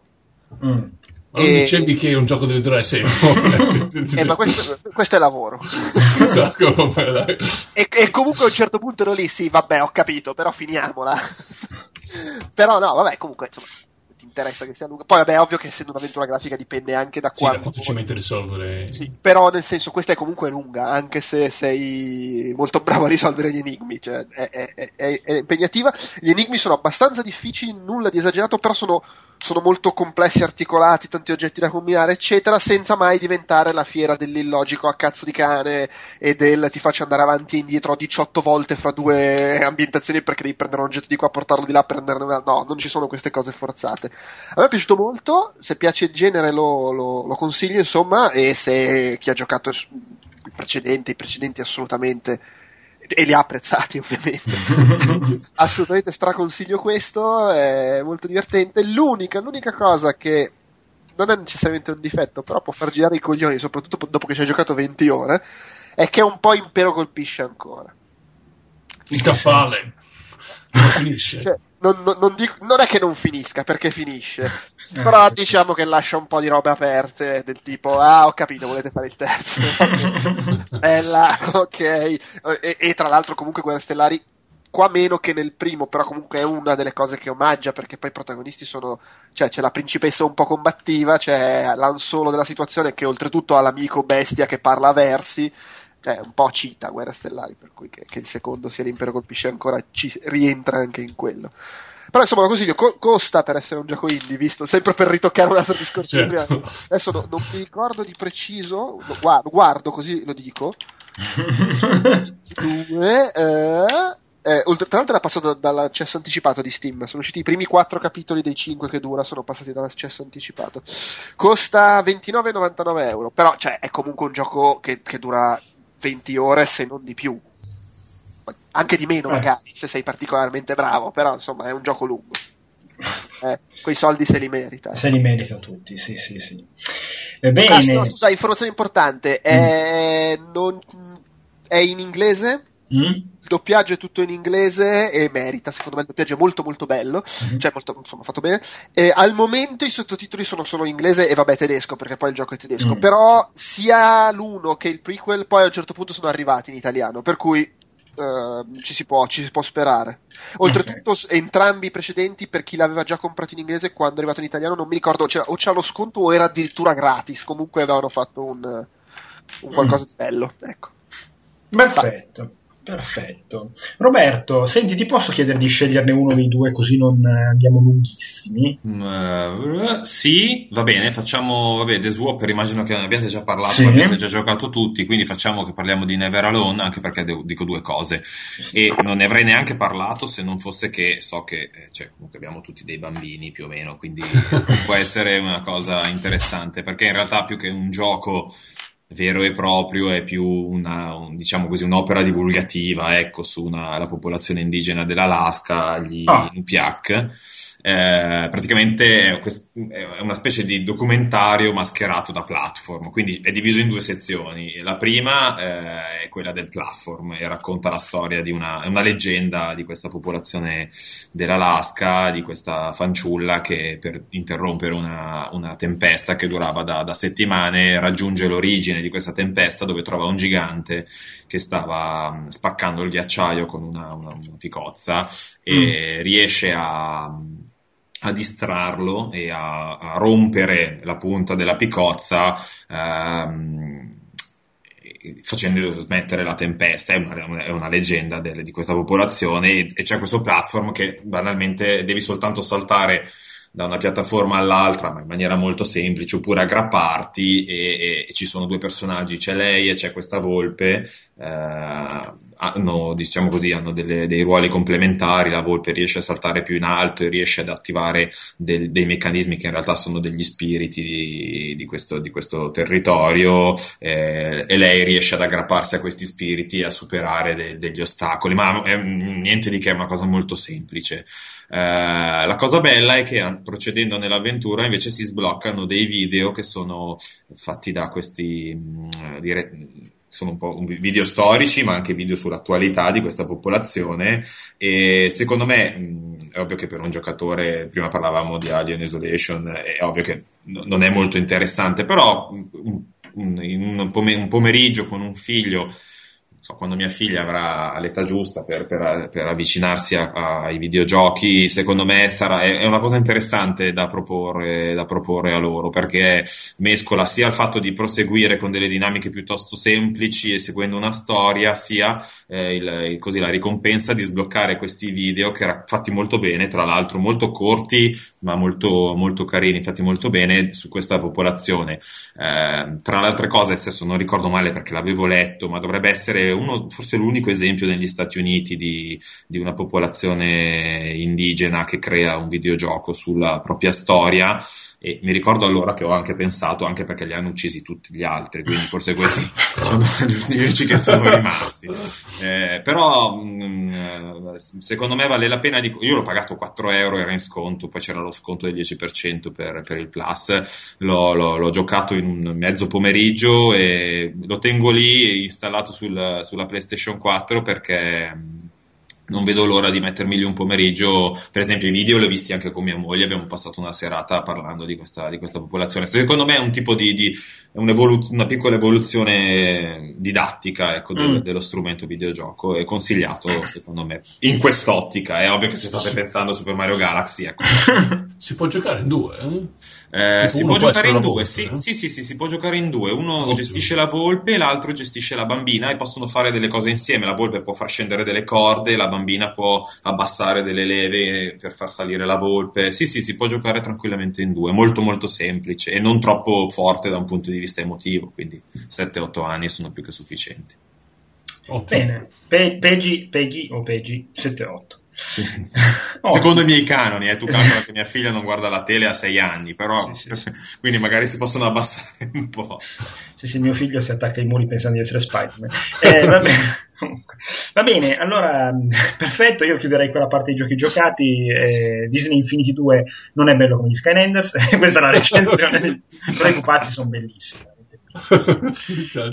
Andiamo al consiglio del tentacolo. Con vivo rammarico devo comunicarvi che per un imprevedibile disguido la copia dell'annunciato film cecoslovacco non è giunta in tempo e quindi la proiezione non potrà avvenire. Via! Dove andate? Fermi tutti! In sostituzione verrà proiettato l'immortale capolavoro del maestro Sergei M. Einstein, La corazzata Kotionkin. Allora, consiglio del tentacolo. Prima di tutto vorrei ricordare a chi non lo sa già che da 3 settimane, Andrea? 4, 2, insomma, Outcast Popcorn. Ah, sì, sì, sì. È uscito oggi, no? Oggi il terzo. Esatto, da 3 settimane che Outcast propone anche un nuovo podcast che si intitola Outcast Popcorn sul cinema, piuttosto di attualità mi sembra, ovvero con film visti in settimana o trailer e anticipazioni su quello che... Ogni settimana commentiamo i film che escono in Italia, ovviamente quelli che abbiamo già visto per qualche motivo, con cognizione di causa, gli altri sparando pregiudizi a caso. Giusto. Se avanza tempo, perché cerchiamo di farlo breve, diciamo anche qualcosa magari su film usciti da poco nelle settimane precedenti e che nel frattempo abbiamo visto, e quindi possiamo avere qualcosa di tipo. Ovviamente nella puntata di oggi ci sarà 50 sfumature di grigio. Esattamente, ma... che la settimana scorsa avevano commentato a pregiudizio totale. Esatto. E questa settimana uno dei presenti l'ha visto e quindi l'ha visto sul serio. Ah, vabbè, allora l'ascolto volentieri. Sì, sì, sì, no, cioè se parliamo di una qualcosa che non esce nella settimana dell'episodio è perché l'abbiamo vista e ne vogliamo. Ah, ok. Bene, bene. Allora, invece io parlerò velocemente di un film che è uscito 2 settimane fa in Italia, che è Birdman, candidato a 9 premi Oscar, Michael Keaton, Edward Norton, Emma Stone, che veramente mi ha fatto innamorare. Questo qua sì che mi sono innamorato di lei. Cosa dire? Allora, Birdman io lo consiglio perché è bellissimo, l'ho visto in lingua originale, c'è un Edward Norton... ma non superiore, superlativo, ma di più. È un film molto strano, basta aver letto qualche recensione, è come se fosse un piano sequenza unico, dove c'è questo Michael Keaton che fa l'attore una volta di film blockbuster con i supereroi, appunto Birdman, e adesso invece vuole riscattarsi con una piece teatrale particolarmente di nicchia, e per un motivo di esigenza chiama uno come Edward Norton, che anche lui proprio come attore Edward Norton è famoso per essere un cagaminchia sul set, e difatti lo è anche nel set, come dire, nel metaset del film. Praticamente effettivamente tutti gli attori fanno un po' la parte, insomma, un alter ego della loro realtà. Michael Keaton, che faceva Batman e adesso effettivamente probabilmente fa teatro, comunque cerca di riscattarsi, Edward Norton che fa il cagamicchia come appena detto, spero che Emma Stone non sia la tossica che se viene presentata nel film, però vabbè, va bene uguale, con gli occhi così proprio. Allora, a me il film è piaciuto tantissimo, secondo me è da vedere, l'unica cosa che veramente mi ha lasciato un po' è proprio la scena finale, cioè il finale secondo me doveva finire 30 secondi prima, finiva 30 secondi prima era perfetto, così lascia un chi lo vedrà capirà, però secondo me lì veramente quei 5 secondi finali sono, non dico che rovinano il film perché non è vero, perché è girato benissimo, gli attori sono bravissimi e tutto, però mi ha lasciato veramente particolarmente dubbioso, perché non c'entra niente secondo me. C'è una scena bellissima invece dove praticamente Michael Keaton arriva dentro il teatro e c'è la spiegazione di tutte le sue fantasie, cioè si capisce il trucco che c'è nella sua testa. Però vabbè, bisogna vederlo il film per capire quello che sto dicendo, però perché se no comunque bello da vedere assolutamente, secondo me farà incetta di Oscar, sperando che tra l'altro, così butto un aneddoto, doveva essere un altro finale, non so se doveva essere il finale o se l'avevamo preso in considerazione o che cacchio era, però senza dire cosa succede di preciso, no, doveva esserci Johnny Depp che faceva se stesso vestito da Johnny Depp nei Pirati dei Caraibi. Okay. Ma durante il finale? Sì. Era una roba, credo sia tipo un'idea che avevano per il finale e poi non l'hanno usata. E forse era meglio di quella che hanno lasciato, però mi ha proprio lasciato stranito, no? Anche perché chiaramente Johnny Depp non può fare a meno di non vestirsi come quel cazzo di pirata ormai da anni. Tra parentesi, Johnny Depp si è sposato Amber Heard e basta dire questo. Scusa, immagini. Peraltro anche bisex la ragazza, quindi. Amber Heard intendi? Amber Heard, esatto, sì, sì. Mamma mia che... sì, proprio... va bene, andiamo avanti.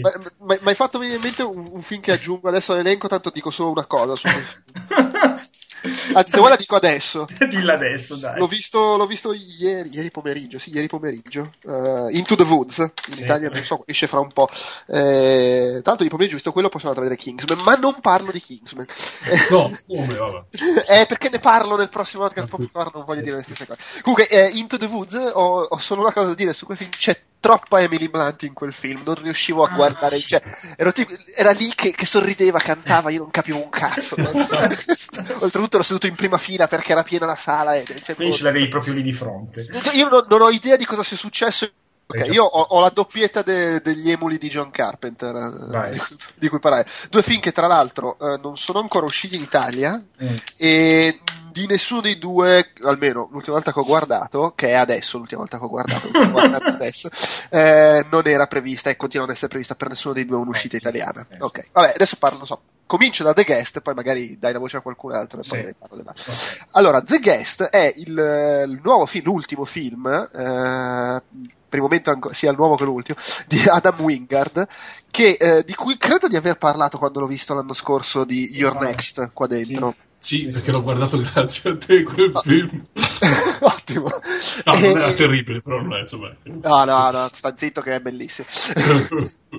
E vabbè, comunque The Guest è il suo nuovo film, e è un film, è una roba, non so come descriverlo. Dunque, il protagonista è Dan Stevens, che è uno che è uscito da quella serie inglese in costume, Downton Abbey. Sì. E lui era tipo il Latin Lover lì. Qui fa il militare di carriera che torna dalla guerra e arriva a casa di un suo compagno che è morto e va a trovare la famiglia, insomma, del suo amico defunto. E si capisce fin da subito che c'è qualcosa che non va in questo tizio. E praticamente è un grosso omaggio al horror thriller anni 80, un po' alla John Carpenter, musiche anche retro, che a un certo punto esce completamente di cozza e diventa un film d'azione però comico, in cui non so neanche bene come descriverlo, non voglio descriverlo perché poi faccio spoiler su quello che succede, ma è... non lo so.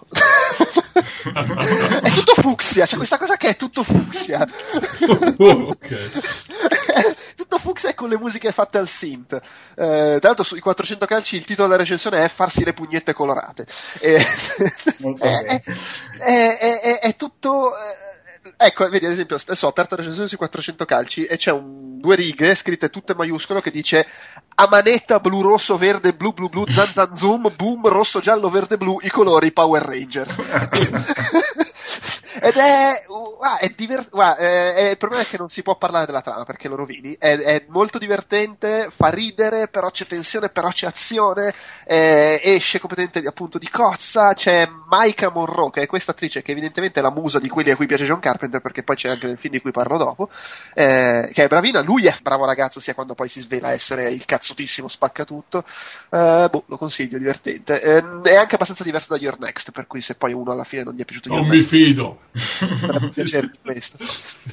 No, ma ascolta Your Next quando lei c'ha, quando lui c'ha, era brutto Your Next, quando lui arriva alla fine e fa il monologo in cui le dice no ma aspetta, cioè cerca di capire, non ci aspettavamo che tu fossi in grado di ammazzare tutti. È bellissimo. Vabbè, comunque, scusate. The Guest. Vabbè, The Guest. Allora, Roberto, parliamo del primo film che hai citato, perché ho qualcosa da dire. Aspetta che stavo guardando ancora la bionda, sono un attimo confuso. Allora, gli ascoltatori lo sanno che ci stiamo scambiando foto altamente hot. No, non stavo guardando quelle, però. Comunque, allora, Interstellar dici? Sì. Film ambientato in un futuro non troppo lontano in cui nella Terra sono finite le risorse e un ex astronauta che ha avuto un incidente, è stato richiamato alla Terra per coltivarla e poi per una casualità incontra i suoi ex amici della NASA e gli affidano una missione di cercare un pianeta abitabile fuori dal sistema solare, ovviamente raggiungibile grazie a un'anomalia data da questo wormhole. Sì, allora io da bravo, come dire, volevo fare il compitino, ho provato anche qua a tirar giù tre note, ma non sono stato capace, ecco. Non ci sono riuscito perché, cioè, di base io sono uno che la fantascienza la ama tutta, no? Mi piace il B-movie, mi piace tutta. L'unica cosa che non sopporto della fantascienza è quando cerca di vincere facile, cioè cerca di arrivare a una conclusione nella maniera semplice. Trovo che nel cinema, con gli strumenti che hanno, con gli effetti speciali che hanno, con i soldi che hanno, sia imperdonabile trovare una soluzione semplice. Per farti un esempio di due film, uno che la trova e l'altro che non la trova, non so, Primer, io non so se voi lo conoscete. Sì. Primer non è questa soluzione semplice, Primer è stronzo. Ecco. Secondo me Primer è un capolavoro, personalmente, poi io ho questo problema che amo tantissimo il cinema, guardo 4-5 film alla settimana, ma non ne conosco il lessico, quindi mi sento anche un po' davanti anche ad Andrea, insomma, mi sento poi in imbarazzo a parlare di film perché non conosco le parole che possono descrivere il cinema. Vi do la mia impressione. Secondo me Primer non le conosco neanche io, tranquillo. Secondo me Primer è un capolavoro della fantascienza, lo trovo un film eccezionale e lui non vince facile, no? Cioè è vero che trova una soluzione a un problema complicatissimo, dandola un po' per scontata, no? Però nella descrizione di quello che accade, nella trama, lui non trova una scorciatoia, anzi, cioè, senza voler fare spoiler, mette dei paletti molto drammatici per portare avanti questa storia. Un film invece che vince facile è Sunshine, che racconta, non so se l'avete visto, il primo... No, Sunshine perde facile. Sì, perde facile, ecco, però mentre Primer... è un film che parla dei viaggi nel tempo, no? Sì, ma c'è anche ma Sunshine, c'è un problema che Alex Garland non si accontenta mai di scrivere un genere solo, ma ha bisogno di introdurci tre generi tutti assieme. Il problema è che lui fa sempre il finale alla René Ferretti. Cioè, lui è arrivato al terzo atto e dice vabbè, bordello. Esatto. Cioè, è così. Ecco, ovviamente parlare di questo, voi che l'avete visto, è facile. Parlare probabilmente a una persona che Primer non l'ha mai visto e non dovrebbe ascoltare questo podcast in questo caso. Però Primer è un film che parla di viaggi nel tempo, ma molto, in maniera molto semplice, con pochissimi fondi, però lo fa in una maniera molto intelligente. Ecco, Sunshine invece parla di una spedizione verso il sole per interrompere, probabilmente, adesso non mi ricordo neanche bene, ma per mandare una bomba per interrompere delle radiazioni in modo da poter salvare la Terra, e fino a un certo punto lo fa molto bene. Poi c'è il twist, come dire, horror, mettiamola così, e parte male perché parte da delle basi sbagliate, cioè il tipo non si capisce come fa ad essere ancora lì, insomma tutta una serie di cose che portano il film a svaccare. Poi il film è carino in sé, no? Però è un film molto bello fino lì, anche intelligente, se vuoi. Poi a un certo punto cosa faccio adesso? Boh, ci metto il mostro. Cioè, esattamente è questo. E secondo me, per fare, ecco, i due poli, no? I due poli. Interstellar, volendo, l'ho provato a descrivere sempre a mia moglie, che lei poverina mi guarda un po' sconsolata, e gli ho detto che è come masturbarsi davanti a YouPorn, no? Cioè, nel senso, lì per lì è tutto bellissimo e fantasioso, no? Ma dopo ti guardi nello specchio e dici sì, però che tristezza essere da solo. La voglio, ecco, sulla copertina del Blu-ray questa quote.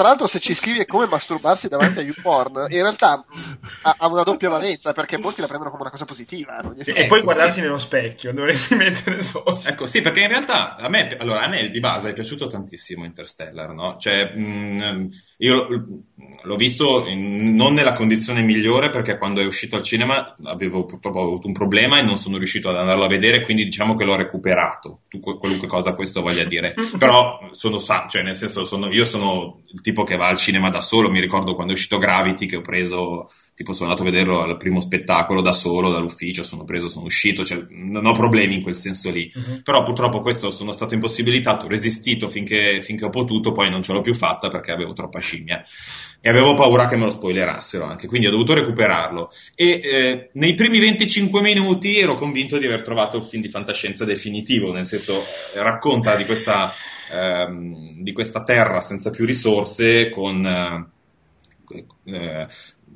gruppo di persone che sta cercando di salvare il salvabile, ma la situazione è disperata, quindi c'è l'agricoltura, insomma, bisogna tornare all'agricoltura, le persone vengono rimandate al proprio paese, poi ci sono un po' di sbavature, ma fino a lì tutto bene. Poi c'è il passaggio in cui l'attore principale, il nome io non sono bravo con queste cose, ecco, bravissimo, incontra, diciamo così, la NASA, e non faccio nessuno spoiler, e da lì il film, invece di diventare un film che racconta la situazione della Terra, e rimane su quel filone lì, no? Quello un po' alla, non so come dire, ma sì, ecco, racconta più o meno una storia corale, diventa la storia di un personaggio, di una persona, con degli spunti ovviamente corali, però con una serie di soluzioni che sono molto semplici per un film del genere, e è difficile parlarne senza spoilerare, ecco. Non so fino a che punto voi l'avete già visto tutti e tre, si può fare, non so, un... Io no, però se vuoi ti posso dire cosa non è piaciuto a me. Ecco. Allora, secondo me Nolan, che a me piace comunque perché i film tutto sommato alla fine mi divertono, però ha un grosso difetto, secondo me lui ha in testa 3 o 4 mega scene di un film e poi tenta di metterle insieme in qualche maniera. Cioè, qua secondo me lui, per esempio, la scena dell'attracco, quello come dire, estremo, che se non attraccano lì con l'astronave, sì, quello lì secondo me è una scena pazzesca, con la colonna sonora a palla. Io purtroppo l'ho visto in un cinema tardi e mi sono incazzato quando ho visto quelle scene lì, dovevo vederlo all'IMAX, perché secondo me quelle scene lì all'IMAX ti cambiano il film completamente. Sì, certo, sì. Cioè, il problema è che le vedi sgranate all'IMAX, perché ci sono, tipo, non lo so, ci sono un po' di scene che sono girate in IMAX e un po' no, e quindi tutto quello che non è girato in IMAX lo vedi, dici, ma chi è che ha alzato lo zoom? Comunque, secondo me anche la scena dove vanno nel pianeta con le onde un po' alte, cioè lui ha delle immagini pazzesche e poi fa una fatica della Madonna a metterle insieme. Tipo, secondo me, cioè, le cose che hanno dato fastidio a me, che mi piace, cioè, se devi fare un film di fantascienza serio, devi farlo serio, non puoi a un certo punto, a metà viaggio, che questo tizio l'hanno preso il pilota, adesso questo si può dire, come si vede nel trailer, è il pilota dell'astronave, non può uno scienziato spiegargli cos'è un wormhole o come si può attraversare il buco, cioè nel senso sì, esatto, non è che puoi dire, esatto. Ah, sai, e lo capisco che devi spiegarlo al 90% di persone del pubblico che, essendo Interstellar un film dal battage pubblicitario pazzesco, avrà in sala della gente che non sa come parcheggiare la macchina, figurati te se sa cos'è un tunnel spazio-temporale, che un wormhole faccio fatica a dirlo. Però no, capisci che quella è una soluzione facile, perché lui la spiega allo scienziato, avrebbero avuto tutta la possibilità di spiegarla alla bambina. Ma sì, ma sono d'accordo, ma sono queste le boiate di questo film, non è l'unica, Io, cioè, no, non è l'unica. Io, scienziato che mi imbarco per una missione complicata e di difficile ritorno, mi imbarco con un pilota che non sa cos'è un tunnel spazio-temporale, ma siamo scemi. Ma fra l'altro, adesso, al di là di tutto, c'è sempre anche questo equivoco, ma secondo te quel personaggio lì non ha mai visto una puntata di Star Trek? Non ci crede nessuno, perdonami, ma anche il fatto che, allora, Matthew McConaughey, che io ho iniziato ad adorare vedendo True Detective, perché prima lo consideravo il belloccio che fa i film scemi, mi piace adesso, mi piace tanto, però anche lui, nel senso, no, quello che voglio dire è la sceneggiatura, cioè tu ritrovi alcune persone che non vedi da 15 anni, non un po' meno, metti da 5 anni, tu facevi il pilota, è capitata una cosa, non hai più visto nessuno, li rivedi e 8 secondi dopo dicono, minchia, volevamo proprio, guardate, esatto, volevamo proprio te per pilotare questa astronave, cioè, ma dico, ma oltretutto, e non guardare mai Prometheus, però, perché sennò no, ma io sono io non ho sentito nulla, io faccio parte di quella categoria di persone per cui Prometheus non è mai esistito, ne state parlando come di un vaporware, ecco. Vorrei ricordare la vignetta di Leo Ortolani con scritto, ma a lui è piaciuto Prometheus. No, però il più grosso errore del film, che per le scene che hai raccontato tu, poi uno un po' queste pecche se le può anche dimenticare, rimane la spiegazione della presenza di questo wormhole, che mina la credibilità di tutta la narrazione, no? Beh, però guarda che in realtà non c'è la spiegazione della presenza del wormhole, ma loro la danno all'inizio, no? Sono tutte loro ipotesi, beh sì, però le loro ipotesi che sono motivate dal fatto che esistono XY, adesso c'è Paolo che non so se si può mettere, facciamo una cosa, infatti sono tutte ipotesi, anche alla fine, quello che vi ho spiegato alla fine sono cose che ci dice lui, che però noi non sappiamo se sono sue ipotesi, se la voce di Dio gliel'ha detto, è un po' come Kaiser Sose, insomma. Cioè, la verità è che, per carità, è la verità che ci dice il film, ci mancherebbe, è accreditabile come la verità del film, però di fatto sono tutte supposizioni del protagonista. Cioè, l'unica cosa netta è il funzionamento del paradosso temporale, il modo in cui funziona da dentro quel coso là. Per il resto la verità è che non lo sappiamo chi ce l'ha messo. Beh sì, però per come viene narrato all'interno del film sembra la verità quando lui ne parla col robot, cioè con il TARS, no, certo, sì. Lo so, però tu dici c'è la possibilità lui, che sia interpretato. Lui è straconvinto, per cui possiamo anche pensare che in qualche modo gli sia stato detto, però non è mostrato chiaramente, e per essere un film che fra un po' ti mette la didascalia che ti spiega come funziona la macchina quando la accendono perché veramente, cioè, è tutto uno spiegone quel film. Secondo me l'errore più grosso è quello. E quella cosa invece tutto sommato è lasciata solo al fatto, è la sua lettura. La sua lettura. Sì, peraltro io, non per fare il fenomeno, però io veramente nel momento in cui c'è il, tra virgolette, fantasma della casa, che è 10 minuti. Sì. Ma anch'io. Basta. Sì. Cioè, ok. Sì, anch'io. è quello che poi si vede che è. No, aspetta, non t'ho capito, cioè cosa intendi con aveva capito chi era il fantasma della casa. Ok.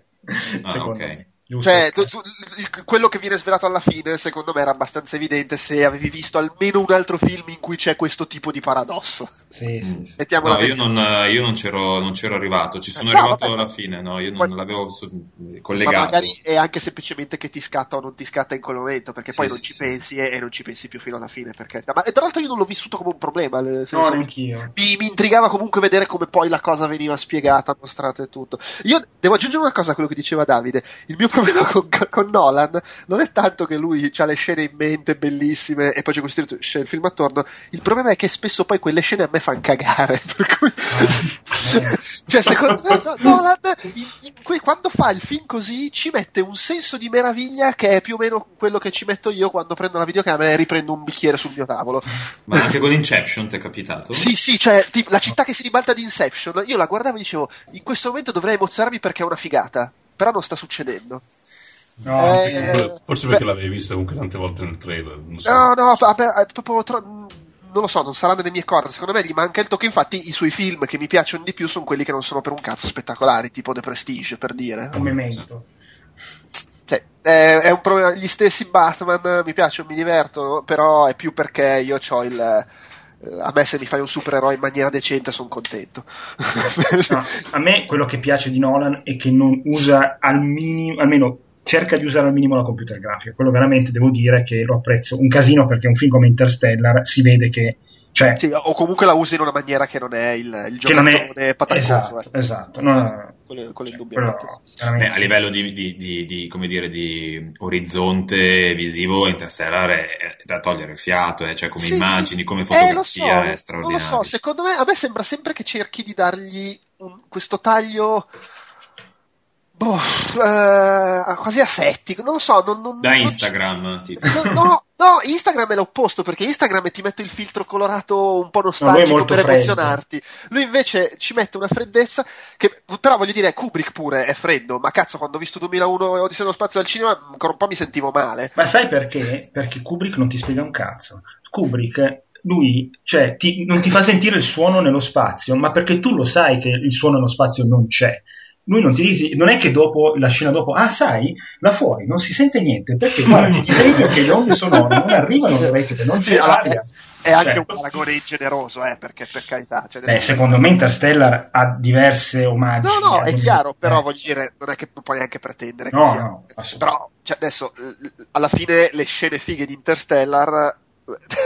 Aspetta, quella lì dell'attracco alla nave in movimento è fatta bene, però è una scena che ho visto in mille altri film, magari fatta peggio, con quella musica lì con... Sì, però le scene dello spazio di 2001 non le ho viste. Cazzo, è lì la differenza, cioè, dopo quant'è? Del 68, dopo più di 40 anni stiamo ancora a chiederci ma cosa voleva dire la scena finale di 2001 dello spazio. Può essere o non essere nelle tue corde. Io sono con, di nuovo cito i 400 calci, che quando ci sono le onde alte, figata, sì, sembra di essere a Courmayeur. No. Devo allontanare un secondo, scusate. Va bene, comunque direi che Paolo comunque guarda Interstellar perché ne vale la pena. L'avete fatto passare la voglia. No, a me è piaciuto, cioè, è un bel film, però spiega un po' troppe cose. Bene. Scusate, già che non c'è Andrea, sì, magari non dico cappellate, c'è un altro... Fa cagare. Un altro film, e poi taglio perché avete tante cose di cui parlare. Un altro film che secondo me è straordinario sul punto di vista della coerenza e del fatto di non vincere facile, ma anzi di mettere in gioco anche dei drammi abbastanza seri, è Chronicle. Per tornare, non me l'ero appuntato, e quando abbiamo parlato prima non l'avevo segnato, però quello è un altro film che ha una coerenza dall'inizio alla fine, sempre fantascientifica, molto forte, molto potente. Anche quello, secondo me, se non l'avete visto va recuperato. Però dai, è anche un film che mira più basso, dai, su come storia. Chronicle? Sì. Pensavo stessi per dire Moon, ti dirò. Va bene. Ecco, Moon è un film che... Vabbè, lasciamo stare. Vabbè, comunque io Interstellar magari vorrei a 4,90 €, lo prendo. Andiamo avanti, Paolo. Allora, io ho visto Locke, che è un film del 2013 di tale Steven Knight, che non conosco, non faccio finta neanche di essere un esperto, non mi pare che cazzo sia. A quanto pare è lo sceneggiatore di Eastern Promises, quello con Viggo Mortensen. Qui è sia il sceneggiatore che il regista, è un film con Tom Hardy e basta. No, nel senso basta, c'è soltanto lui. In tutto il film c'è soltanto un attore ed è Tom Hardy. Ci sono le voci al telefono, dai. Veste i panni di tale Ivan Locke, da cui il titolo, appunto, che lascia questo cantiere edile, che sta supervisionando in quel di Birmingham per dirigersi verso Londra. Sono un paio di orette di macchina. E poi tra l'altro è un film che dura soltanto 90 minuti e si capisce presto perché dura soltanto minuti, perché appunto è tutto un film girato tutto dentro la macchina, che sono troppi secondo me 90 minuti, sono veramente troppi. L'hai visto? Sì. Ok. Per me dura il giusto. Secondo me dura il giusto, ma sì, Roberto non ha tutti i torti. C'è una specie di phone booth, no? Dove phone booth era semplicemente la cabina del telefono con dentro quell'attore irlandese. Kiefer Sutherland. No, scusa. Kiefer Sutherland faceva la controparte. Colin Farrell. Colin Farrell. E c'era lui. Ed è proprio tramite questo telefono, perché lui sta andando in macchina verso questa destinazione non specificata all'inizio, ed è proprio tramite queste telefonate che si inizia a capire il perché questo personaggio si debba recare nel mezzo della notte a Londra da una donna misteriosa, diciamo, quindi poi tra l'altro poi perdendosi la partita di calcio con i figli alla televisione. E secondo me, oltre ad essere una bellissima pubblicità per la BMW, perché tutto il film è girato, c'è questa bella macchina BMW, non so se, insomma, una di quelle tipo fuoristrada, quelle grosse, e è più che altro interessante per quanto riguarda la prova d'attore di Hardy, che già sapevo che era comunque un bravo attore, perché non so se lo conoscete da altri film, anche Inception per esempio, però Inception giocava facile, per dirla alla Roberto, giocava facile. Qui non tanto, perché si deve sobbarcare sulle spalle l'intero film, come un po' anche in Bronson, che però Bronson sinceramente non mi ha stupito più tanto. Per la scelta, diciamo, per la prova d'attore di Hardy, per le scelte di editing, regia e sceneggiatura, che comunque ti fanno pesare il giusto il viaggio, che fortunatamente non è in real time, sono stati 2 ore di traffico sulla M25 a smadonnare verso Londra, però secondo me ti fa appassionare alle vicende di una persona che tipo... ma è in tempo, cioè vabbè, ovviamente è finto, nel senso che non stanno veramente guidando sulla strada, però dovrebbe non essere... Non è in tempo reale, ci vuole di più di 90 minuti da... No, beh, è in tempo reale come è raccontato il film, poi magari non è realistico il tragitto, ma alla fine comunque finisce prima che sì, quindi poi sì, ci sta, sì, non è proprio arrivato, non arriva a destinazione, sì. Vabbè, comunque e comunque secondo me sì, ti fa appassionare questa persona che, insomma, qualche secondo prima non conoscevi, poi dopo, a fine film la conosci molto bene, ecco. Quindi secondo me l'esperimento è riuscito, non lo guarderò mai più. Beh, ma anche perché il fascino sta anche nel il fatto che lo guardi e non sai come risolverà le cose, e poi secondo me il bello sta anche nel modo in cui finisce, che fondamentalmente è continui a non saperlo come risolverà le cose. Però sì, insomma è un film diverso, 90 minuti forse meno, ma sarebbe dovuto durare di meno, però secondo me ha funzionato una volta sola, dai. Io posso dire una cosa velocissima. Secondo me, al netto di tutte le osservazioni fatte da Paolo, il film è molto, secondo me, bravo nel raccontare l'emergenza che lui ha sul lavoro, no? Quindi quel tipo di ansia, quel tipo di telefono che deve squillare, di telefonate che devono funzionare e girare perché ha un problema sul lavoro.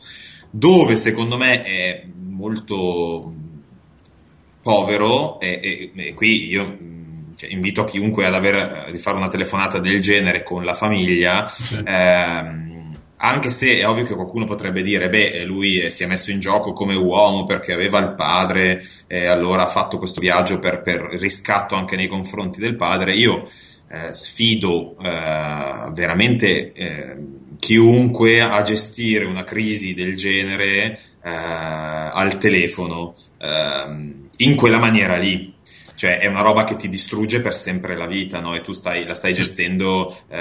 Secondo me il film è troppo superficiale nell'inscenare quel tipo di dramma, ecco. Beh, ma lì è l'esagerazione. Attenzione, adesso faccio quello che fa l'esperto, no?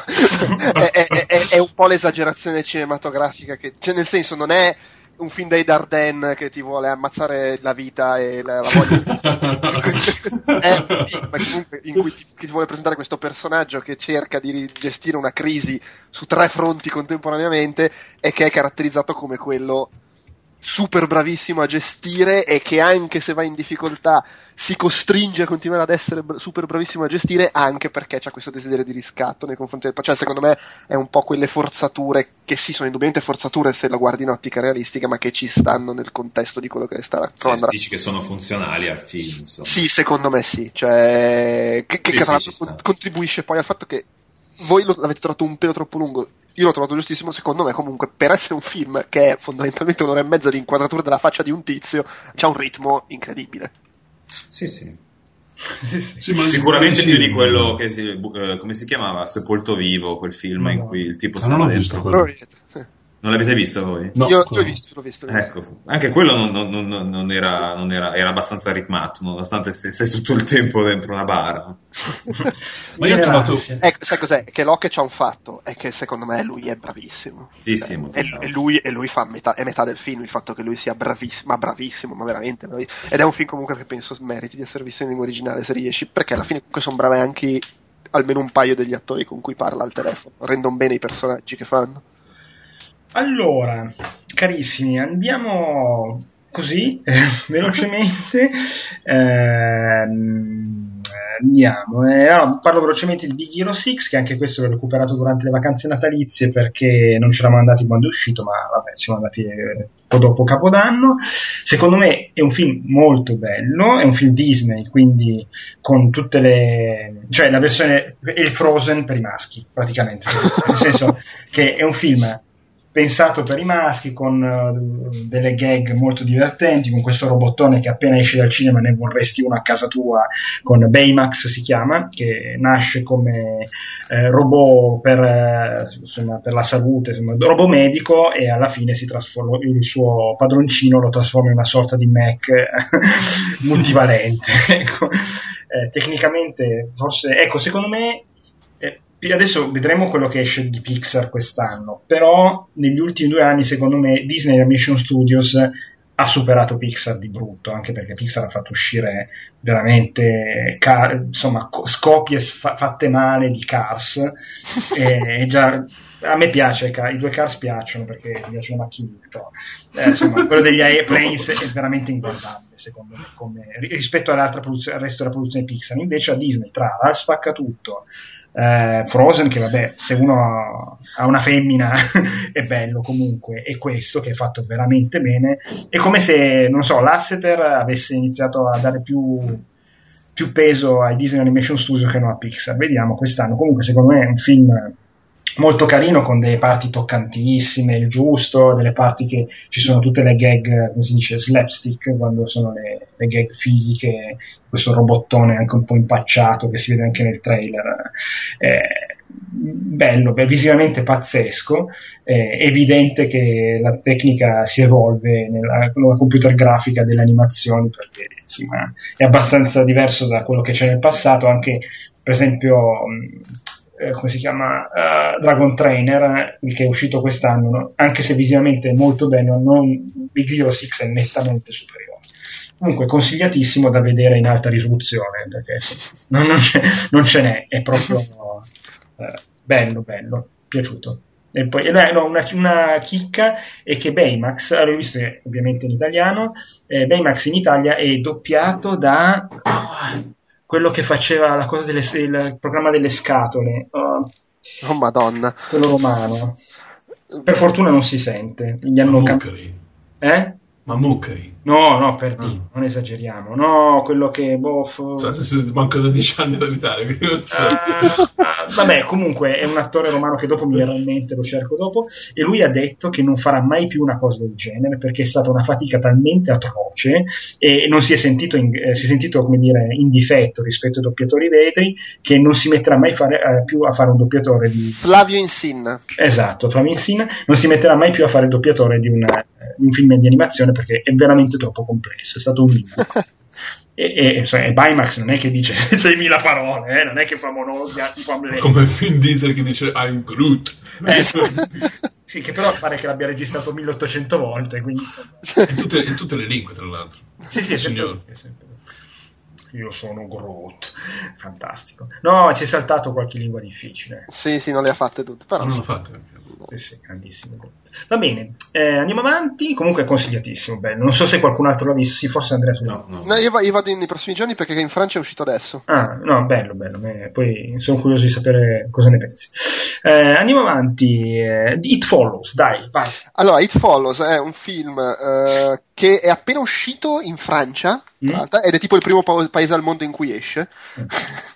Tipo, se si è girato tutti i vari festival, adesso sta cominciando a uscire e così via. Secondo film di questo David Robert Mitchell, che prima aveva fatto credo uno di quei film giovani che parlano. questo invece è un film, faccio un film horror e mi piace tanto John Carpenter. Per cui è un horror girato con un certo stile, cioè lo vedi che proprio è uno che cura l'immagine, è bello da vedere, che è una roba che purtroppo capitava molto di più con gli horror degli anni 80-70 che con gli horror che escono adesso, quindi già questo, bella, hai fatto un horror che è fatto bene, ti voglio dire. Al di là di questo, la cosa folle è che parte da un'idea che è veramente una delle cose più cretine della storia, perché è veramente, cioè, puoi starti simpatica giusto perché in fondo è un po' un omaggio ai cliché, nel senso che l'idea è, e non è uno spoiler perché si capisce dai trailer e comunque sono tipo i primi 5 minuti, una roba del genere, l'idea è che c'è questa figura che ti viene verso di te e ti vuole ammazzare, ed è una maledizione che tu passi alla gente scopando. Il miglior film di sempre. Che da un lato, se vogliamo, è un po' una metafora dell'AIDS, però questa cosa non viene minimamente battuta col martello, cioè e da un lato è un omaggio al fatto che è proprio il classico dei film horror, chi tromba muore. La cosa folle però è sempre stato così, silenzio.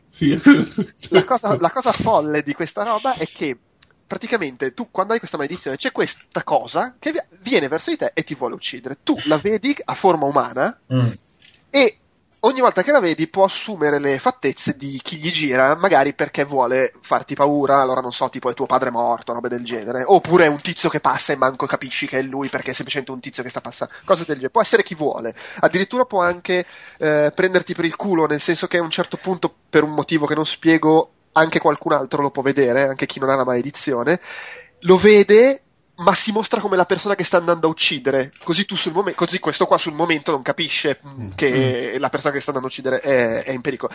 Ma la vera figata è che questa cosa qua cammina, cioè lui cammina verso di te, sempre cammina lento, non accelera mai, il che vuol dire che tu puoi pigliare, andartene, prendi la macchina, vai a 200 km di distanza e non ti raggiunge per settimane. Non c'è l'effetto elastico della come Samarcanda. Però non si ferma mai, quindi tu ti addormenti col rischio che questo intanto arriva. Cioè, è questa, vedi? Cioè, è cretina se ci pensi come cosa, ma in realtà crea un'ansia pazzesca perché non hai la minima idea di dove sia quando arriva. Non puoi mettere sotto con la macchina. Vabbè, ovviamente è tipo il portale, se gli spari non gli fai un cazzo, e se ti prende l'ammazza. Per cui c'è questa cosa che lui cammina, se arriva e sei chiuso in casa, arriva alla porta, comincia a bussare, la vuoi buttare giù, o magari aspetta che arrivi qualcun altro, apra la porta ed entra. Anche perché lo vedi solo tu che sei, lo vedi solo tu, esatto.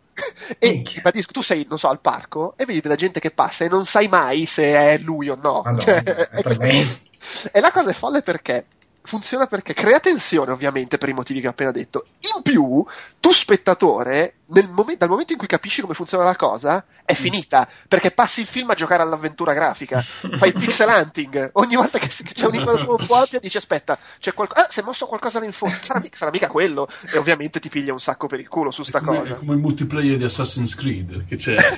Esattamente, non sai chi è l'assassino fra la folla.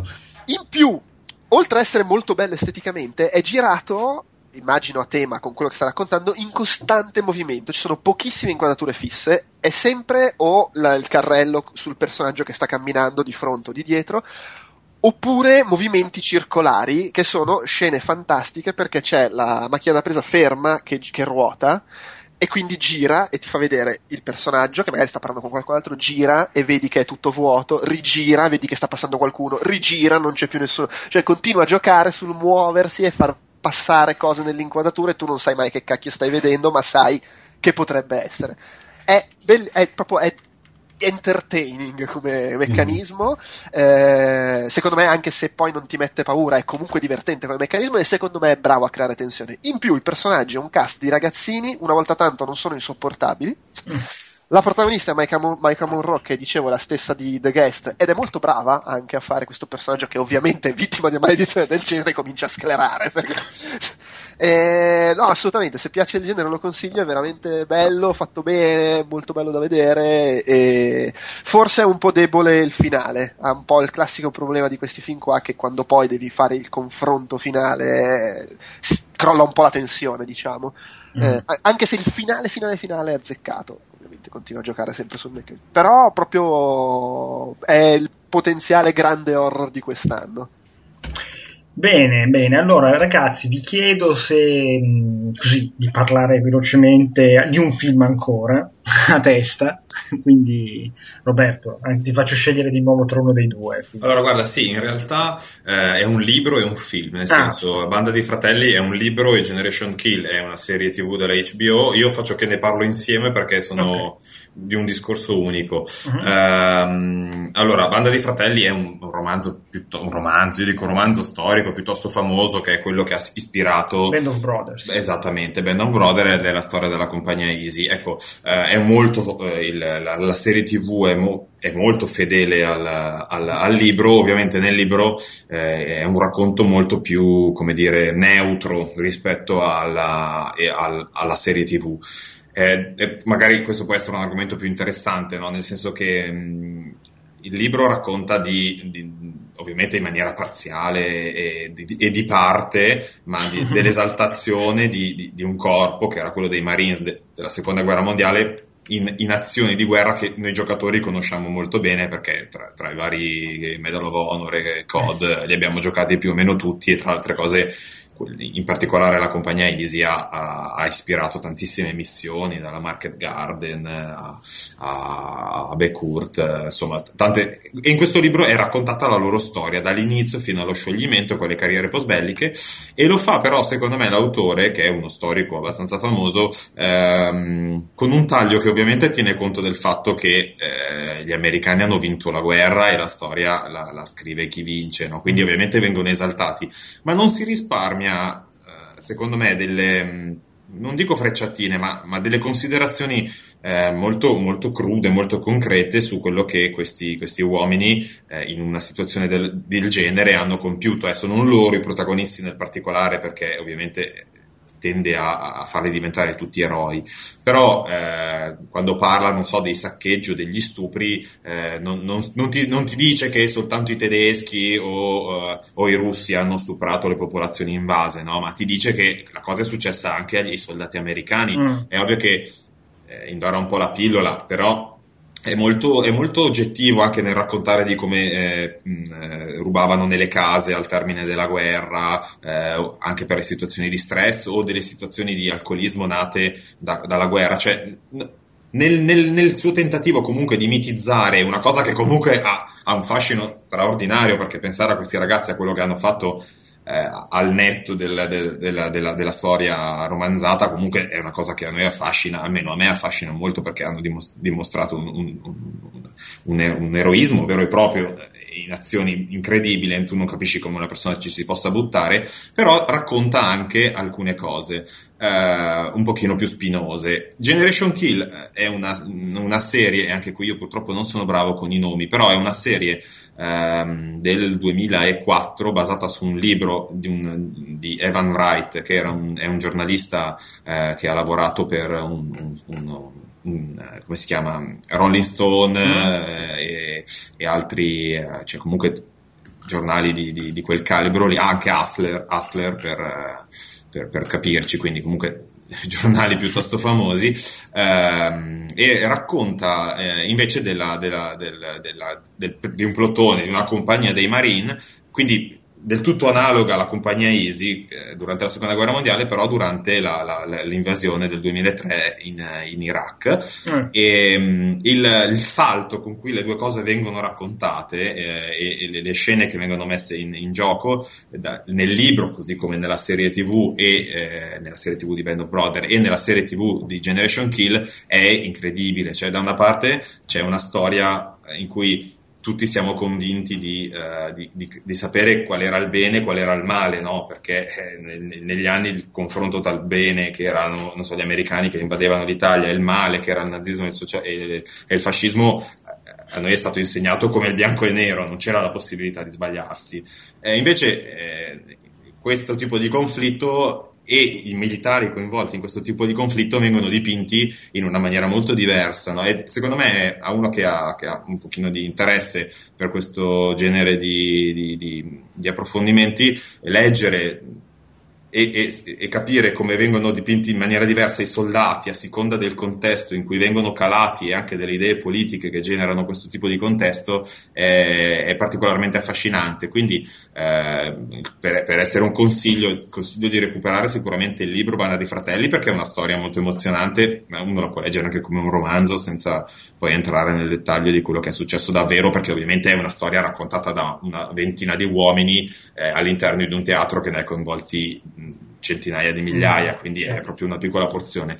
Dall'altro punto di vista, Generation Kill ti racconta di come sono i marini adesso, no? Io non l'ho visto nemmeno tutto perché sono arrivato a più o meno a metà, però è chiaro dove la persona, la regista, ma anche lo scrittore stanno andando a parare, cioè nel dipingere una generazione di soldati che non vive più per gli ideali, degli stessi ideali con cui questi ragazzi si sono mossi. E per chiudere, nei film in cui hanno parlato invece del conflitto del Vietnam, se fate un pochino mente locale, principalmente lì veniva raccontata una guerra sbagliata, no? Cioè era una guerra sbagliata da un punto di vista prettamente politico, quindi le storie che sono state raccontate sulla guerra del Vietnam non erano tanto legate alle persone, ma a un contesto politico. Qui invece sono anche le persone, cioè proprio la figura del tenente, la figura del sergente, la figura del caporale vengono declinati secondo degli standard che sono moderni e che sono veramente svilenti, pensando che questo è un corpo dei Marines, cioè un'elite che invade un paese sovrano uccidendo persone in un contesto politico fatto di petrolio e di interessi macroeconomici. Ecco, se uno è interessato a questo genere di argomenti, secondo me l'accoppiata, magari anche recuperando qualcosa sulla guerra del Vietnam, può dare un quadro sull'evoluzione della figura del militare molto molto approfondita. Bene, chiudiamo con il buon cieco con Drinking Buddies del 2013 di Joe Swanberg, anche qui un altro nome che non ho mai sentito prima. Un film con... è amichetto di quello di Your Next e The Guest. Vengono un po' tutti dalla scuola dei film, prendiamo degli attori e mettiamoli a improvvisare a chiacchierare del nulla, perché credo che abbia girato uno degli episodi di VHS, ora che me lo sì, è tutto lo stesso circoletto di amici che gli piacciono i film horror ma poi fanno quasi solo commedie con gente che parla a caso e decisamente non un film horror questo Drinking Buddies, con Anna Kendrick e Olivia Wilde, e poi chi se ne frega, perché tanto bastano loro due per convincermi a vedere un film. Io ho un punto debole per Anna Kendrick, come tu ce l'hai per Emily Blunt, io ce l'ho per Anna Kendrick, quindi Into the Woods sicuramente me lo guardo. C'è Ron Livingston, però uno dei due maschi che non avevo in mente perché erano in Band of Brothers, vedi? È lo stesso che c'era in Safety Not Guaranteed, quello lì. No, gli assomiglia. Pensavo fosse lui. E di che parla? Di due impiegati in una fabbrica di birra che sono in friend zone totale, proprio classica definizione di friend zone, entrambi fidanzati comunque con il rispettivo partner, e sono chiaramente fatti l'uno per l'altro, ma nessuno dei due fa la prima mossa, finché poi non decidono di andare in vacanza tutti e quattro assieme. E è un film che volevo smettere di guardare dopo 10 minuti perché la storia è cioè proprio di un cliché allucinante, le situazioni sono tutte già viste, intanto sapevo che comunque Anna Kendrick non l'avrebbe fatto vedere neanche in mezza coscia, quindi insomma stavo per passare a film migliori, però quando finalmente il film fa qualcosa di inaspettato, ovvero la scena più ridicola e implausibile che io ricordo di un triangolo quadrato, quadrilatero, no, non so come cazzo si dice quando sono in quattro, e lì proprio avevo quasi il disco in mano e volevo gettarlo alla finestra, però poi effettivamente poi effettivamente succede qualcosa, inizia a ingranare, diciamo, la marcia hipster o comunque prende un po' la piega, mo faccio quello che non ti aspetti finalmente, e così come per magia i personaggi iniziano a comportarsi in modo umano, la sceneggiatura scorre e tra l'altro finisce con un finale che può andare quasi fiero in quanto a realisticità. È un finale assolutamente non hollywoodiano, ma molto coerente con la seconda metà del film, diciamo. È un film che purtroppo ha un inizio terribile, però la curva di apprendimento è complicata. Se fosse sì, non so se esiste in Italia, c'è una rivista di film chiamata Total Film che quando recensisce i film fa uno schemino in cui c'è una curva di interessamento e qui vedi elenca, senza fare troppi spoiler, elenca alcune scene in cui il picco va tutto in alto perché tipo mega battaglia e il picco spicca bassissimo e poi piano piano comincia a crescere, effettivamente poi raggiunge una certa completezza. È una sorpresa in positivo, è diciamo in chiave miglior Jason Reitman di Up in the Air, in altri film come Juno, ha quel vibe lì, insomma. Okay. Tra l'altro quindi... Swanberg è quello che in Your Next si becca la coltellata, quello che fa il tipo insopportabile. L'ho rimosso dalla mente quel film, perché ovviamente essendo tutti amici poi si fanno le comparsate nei rispettivi film, certo. come Ben Stiller e gli altri ragazzi come ai tempi Giodante, Cronenberg e così via. Nulla, fine. Va bene, scusate per l'inconveniente tecnico. Bene, allora, visto che è tardissimo, non vi porto via altro tempo. Io ringrazio Roberto che è stato con noi questa sera, e ringrazio ovviamente Andrea e Paolo che mi sopportano sempre fino alla nausea. Grazie a te. E devo fare un ringraziamento in realtà ulteriore questa volta, perché un mio collega mi ha tolto finalmente credo da 20 anni il dubbio di un pezzo musicale che metterò come colonna sonora finale di questo episodio e mi ha detto che era la colonna sonora di Indagine su un cittadino di sopra di ogni sospetto, Morricone, il pezzo musicale. Quindi grazie, e quindi ragazzi io vi saluto, alla prossima, speriamo che non sia tra 6 mesi, e un salutone e grazie ancora, ciao.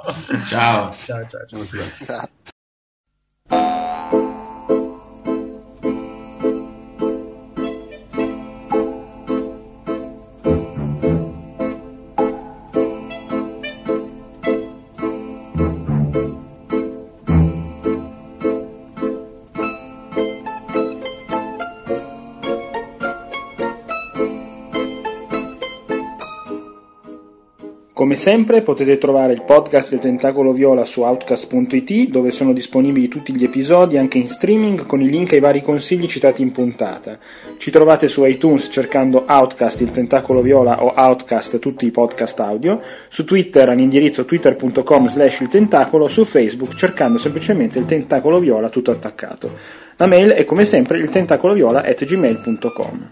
Non andate via perché vi lascio a uno spezzone, come ultimamente ci capita di registrare, di chiacchiere assolutamente in libertà, senza alcun senso. Vi ringrazio ancora, un salutone, alla prossima, ciao.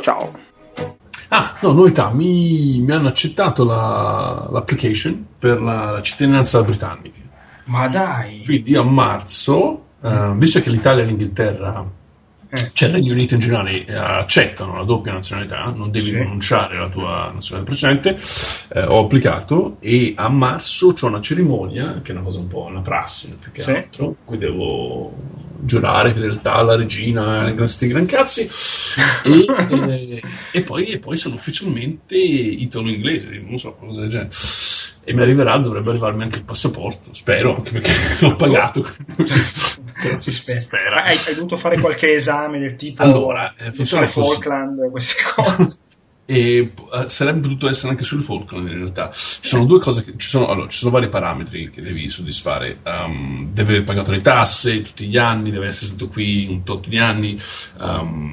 Cos'altro? Tu e sei poi stato anche tanto in Canada, no? Se non ricordo. No, in Canada un anno solo. Ah, un anno solo. Nel Regno Unito un totale un 13-14 anni ormai. Però devi fare due esami, devi fare l'esame in inglese che magari non l'ho già fatto io, però strano ma vero, io fino adesso non avevo mai avuto un pezzo di carta in cui c'era scritto che io sapessi l'inglese, non ce l'ho neanch'io, è una cosa. Quindi ho dovuto fare quello che vabbè, ho passato bene, anche perché comunque non c'è bisogno di saperlo bene, basta, è proprio il minimo indispensabile. Ma il vero e proprio esame è un the esame pennies on the table. E il minimo indispensabile. E l'altro esame invece un po' più serio, volendo, se vogliamo, è quello di cultura generale inglese, però anche lì c'è un libro di 100 pagine che se te lo studi, poi domanda risposta multipla, vai lì, sono 24 domande, hai massimo 4 errori. E ma io sai, io ho un problema a studiare, non ho mai imparato a studiare bene. Io alle scuole ho smesso dopo studio tecnico, ma io imparavo tutto a memoria e poi il giorno dopo l'ho già dimenticato. Quindi io ad oggi non so studiare davvero. Quindi io lì me la stavo facendo sotto, perché 200 pagine a memoria sono difficili da ricordare. Sì, effettivamente. Non ti dicono quanti errori hai fatto, ma sono convinto di aver fatti proprio fatti 4. Però l'ho passato. E poi dai una vagonata di soldi e dopo mandi un sacco di scartoffie varie e dopo qualche mese se tutto va bene, come è successo a me, ti vanno a stare lì e ciao Ciccio, stai per diventare un cittadino, sei pronto a giurare fedeltà alla nostra regina? Sì. E lì ti danno, e poi c'è questa cerimonia che va lì, devi recitare questa cosa.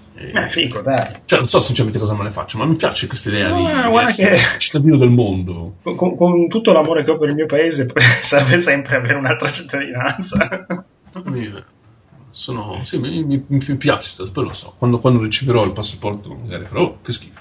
Poi puoi giocare, non hai mai giocato nella nazionale italiana, quindi puoi giocare in Inghilterra. Se a 33 anni immagino che abbiano visto, vabbè, che non sono tanto bravi, quindi magari mi accettano pure come portiere. Ma questa cosa posso mettere, perché l'aggiornamento che ho fatto del software per registrare fa in modo che non posso fermarlo, cioè appena fermo lui parte a registrare con un altro file, quindi non impazzire. Per me nessun problema, non credo possa interessare. Istruzioni su come diventare cittadini britannici. Ora dovresti chiamare Vito Iuvara e fai la puntata con lui No, ma poverino, ma me l'ha chiesto diverse volte. È che non saprei cosa dire. Quello che hai detto qua, credo.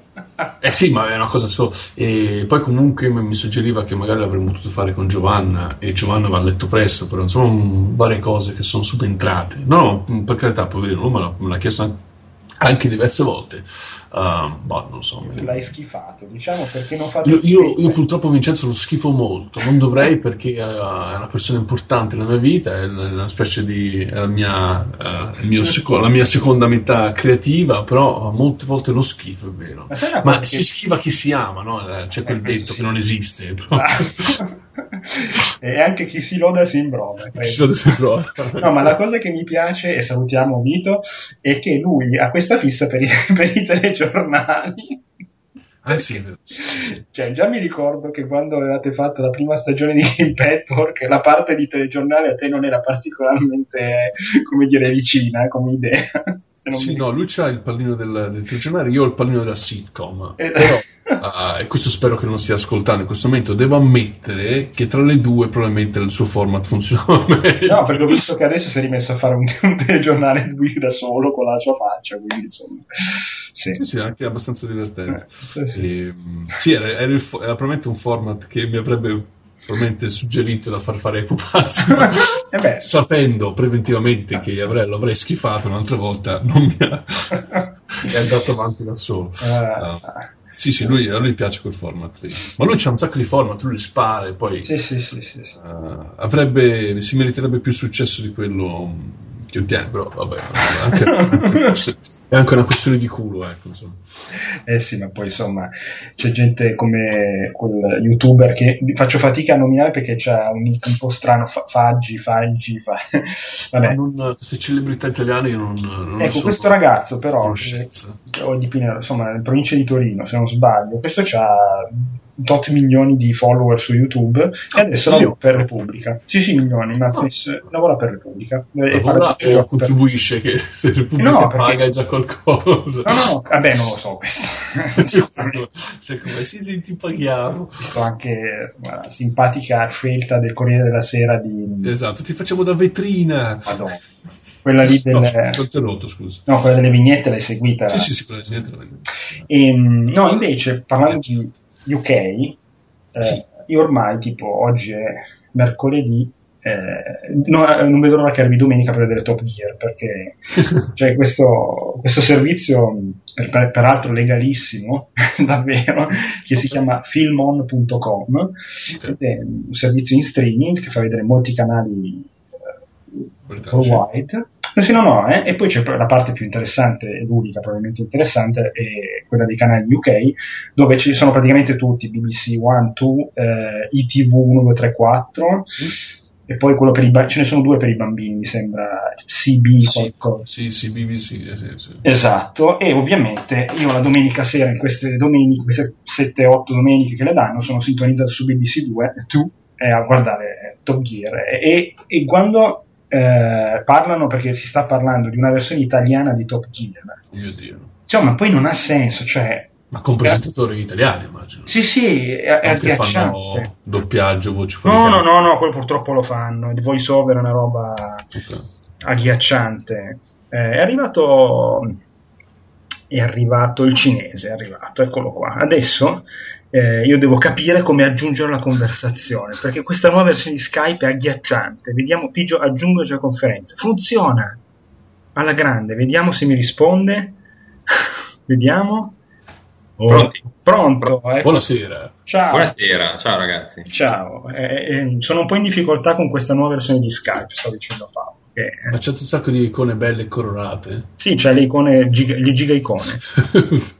Scusate ragazzi, vi devo chiedere una cortesia, visto che non ho, purtroppo io essendo un giocatore single player non ho, come dire, la strumentazione, e sto provando a fare così a parlare direttamente sul portatile, non so se si sente bene o ci siano confusioni. No, si sente benissimo proprio, una cosa... Perfetto, nel caso in cui ci fossero delle, come dire, dei disturbi o delle cose, ditemelo, perché c'ho anche un microfonino portatile del mio vecchio telefono per scarmi, però se si sente bene va bene così. Sente molto bene. Tranquillo, i problemi di connessione arrivano soltanto quando arriva Andrea, la sua connessione dal futuro, che però caso strano, quando arriva lui cominciano a... C'è troppa banda. No, stavo discutendo con Paolo di Top Gear, della trasmissione inglese di macchine, non so se tu la segui, l'hai seguita. Ho visto un paio di puntate molto divertenti in quelle notti insonne in cui mia figlia non mi faceva dormire.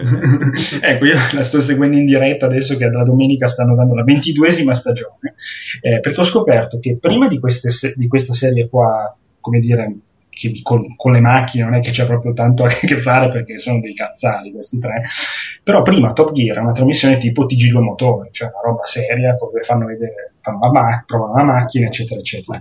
Adesso da 22 stagioni a questa parte, appunto, tipo nella puntata, non quella di domenica che era una puntata veramente sulle macchine, ma quella di 2 domeniche fa, loro dovevano prendere 3 mezzi, uno a testa, trasformarli in ambulanze e poi gestire un arrivo in ospedale, no? Quindi c'era uno che ha preso un furgone tipo quello dell'A-Team e gli ha messo un cannone ad aria per sparare la lettiga dentro l'ospedale velocissimo, cioè cose del genere.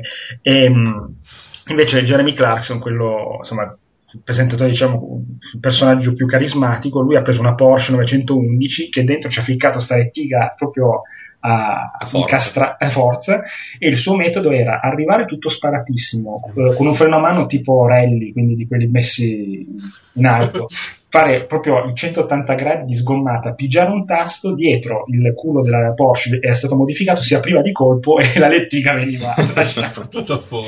Io mi chiedo, ma se, cioè, dato che si parlava appunto di una versione italiana di Top Gear, ma è impossibile fare una roba del genere, cioè dopo 10 minuti c'hai le associazioni degli infermieri, le associazioni delle ballerine, le associazioni delle due palle, così. E poi una delle prove era... Bisogna vedere quanti fondi stanziano. No, perché... ma sì, ma poi quelli c'hanno un... Ma a livello di creatività non siamo secondi a nessuno alla fine. Ah, no, c'era. Sì, ma i soldi che c'hanno però... questi non ce li avrà nessuno. Questi hanno un budget stratosferico per fare... Poi comunque ora manco dall'Italia parecchio, ma in Inghilterra c'è effettivamente una cultura dell'auto molto preponderante. Cioè, è dappertutto. Anche qua. Auto e tette, praticamente. C'è la... Anzi, le tette un po' di meno, perché non so se sapete, se vi dico questa tragica notizia, che la terza pagina del Sun adesso non mostra più le... Ma è questa cosa? Sì, sì, buono, cioè. Però si va a perdere questa pietra miliare, questo caposaldo della cultura inglese. Le tette. Chissà come mai? Chissà che dici che c'è la tempistica. No, cioè, solitamente cioè, l'approccio è quello di far vedere sempre più tette. È strano che qualcuno torni indietro. Credo che fossero da parecchi anni, cioè da parecchio tempo, se non è anni, che comunque c'era una certa insofferenza, un certo movimento underground di gente che voleva farne a meno. Ricordiamo che comunque per chi volesse gli apprezzatori delle tette là fuori c'è comunque altri giornali scandalistici inglesi che continuano a mostrare tantissime tette, quindi c'è ancora scelta, che non si preoccupino. Vabbè, però Sun era storico, insomma, era storico, sì. Ma ecco, scusa, il tabloid, cioè il Sun è un tabloid, quello che... Esatto, sì, sì, sì. Ed è tipo Novella 2000 un tabloid, perdonami. Però Novella 2000 è giornaliero, perché il tabloid inglese sono giornalieri, escono ogni giorno. Cioè riescono ogni giorno a tirare fuori qualcosa da scrivere. Sì, infatti se capisci bene che la qualità degli iscritti sia appunto quella che è, anche perché comunque si aggrappano un po' a qualsiasi cosa, ma anche le famigerate intercettazioni telefoniche sono su tutte, non tutte, però la maggior parte sono i colpevoli, sono questi tabloid che appunto cercano di aggrapparsi a qualsiasi cosa, oltre che alle dette, che in Inghilterra non mancano, anche, insomma, non so se la dieta non mediterranea inglese, però... però sì, escono ogni giorno, ce ne sono 2 o 3, si fanno a gara a vicenda, però sì, in qualche modo ogni giorno riescono a riempire carta straccia. Si vede che vendono. Sì, sicuramente sì. Poi invece ci sono quelli, i Lads Magazine, che sono i magazine settimanali, mi sembra, o mensili settimanali, mi sembra, per uomini, ma più che uomini, per amanti della topa, in pratica. Non discriminiamo, cioè possono essere uomini o donne, ma no, ormai non si discrimina più, però quelli sono settimanali invece, e sono tipo quelli sono più tipo Novella 2000, però per un pubblico prettamente appunto di amanti del sesso femminile, ecco. Okay. Quando dici mentre Novella 2000 è più scandalistico, immagino. Scusa? Quando dici sesso femminile è letterale la cosa? Sì. Ok, molto bene. Peraltro vorrei segnalare un tweet del buon Ugo Laviano, che dice, membro di Outcast eccetera eccetera, che dice: ho messo ordine alle mail ricevute da Kickstarter con gli aggiornamenti dei progetti beccherati, sono 422, forse ho un problema, puntini. Bravo, che comunque aiuta. Sì, mica finanziamento industria da fuori. Roberto, tutto bene? Che non so neanche tutto bene, sì, tutto bene. L'ultima volta che ci siamo visti, tipo eravamo lì che ci chiedevamo se era giusto o meno comprare la PlayStation 4 a 299€. Sì, se ti ricordi? È vero.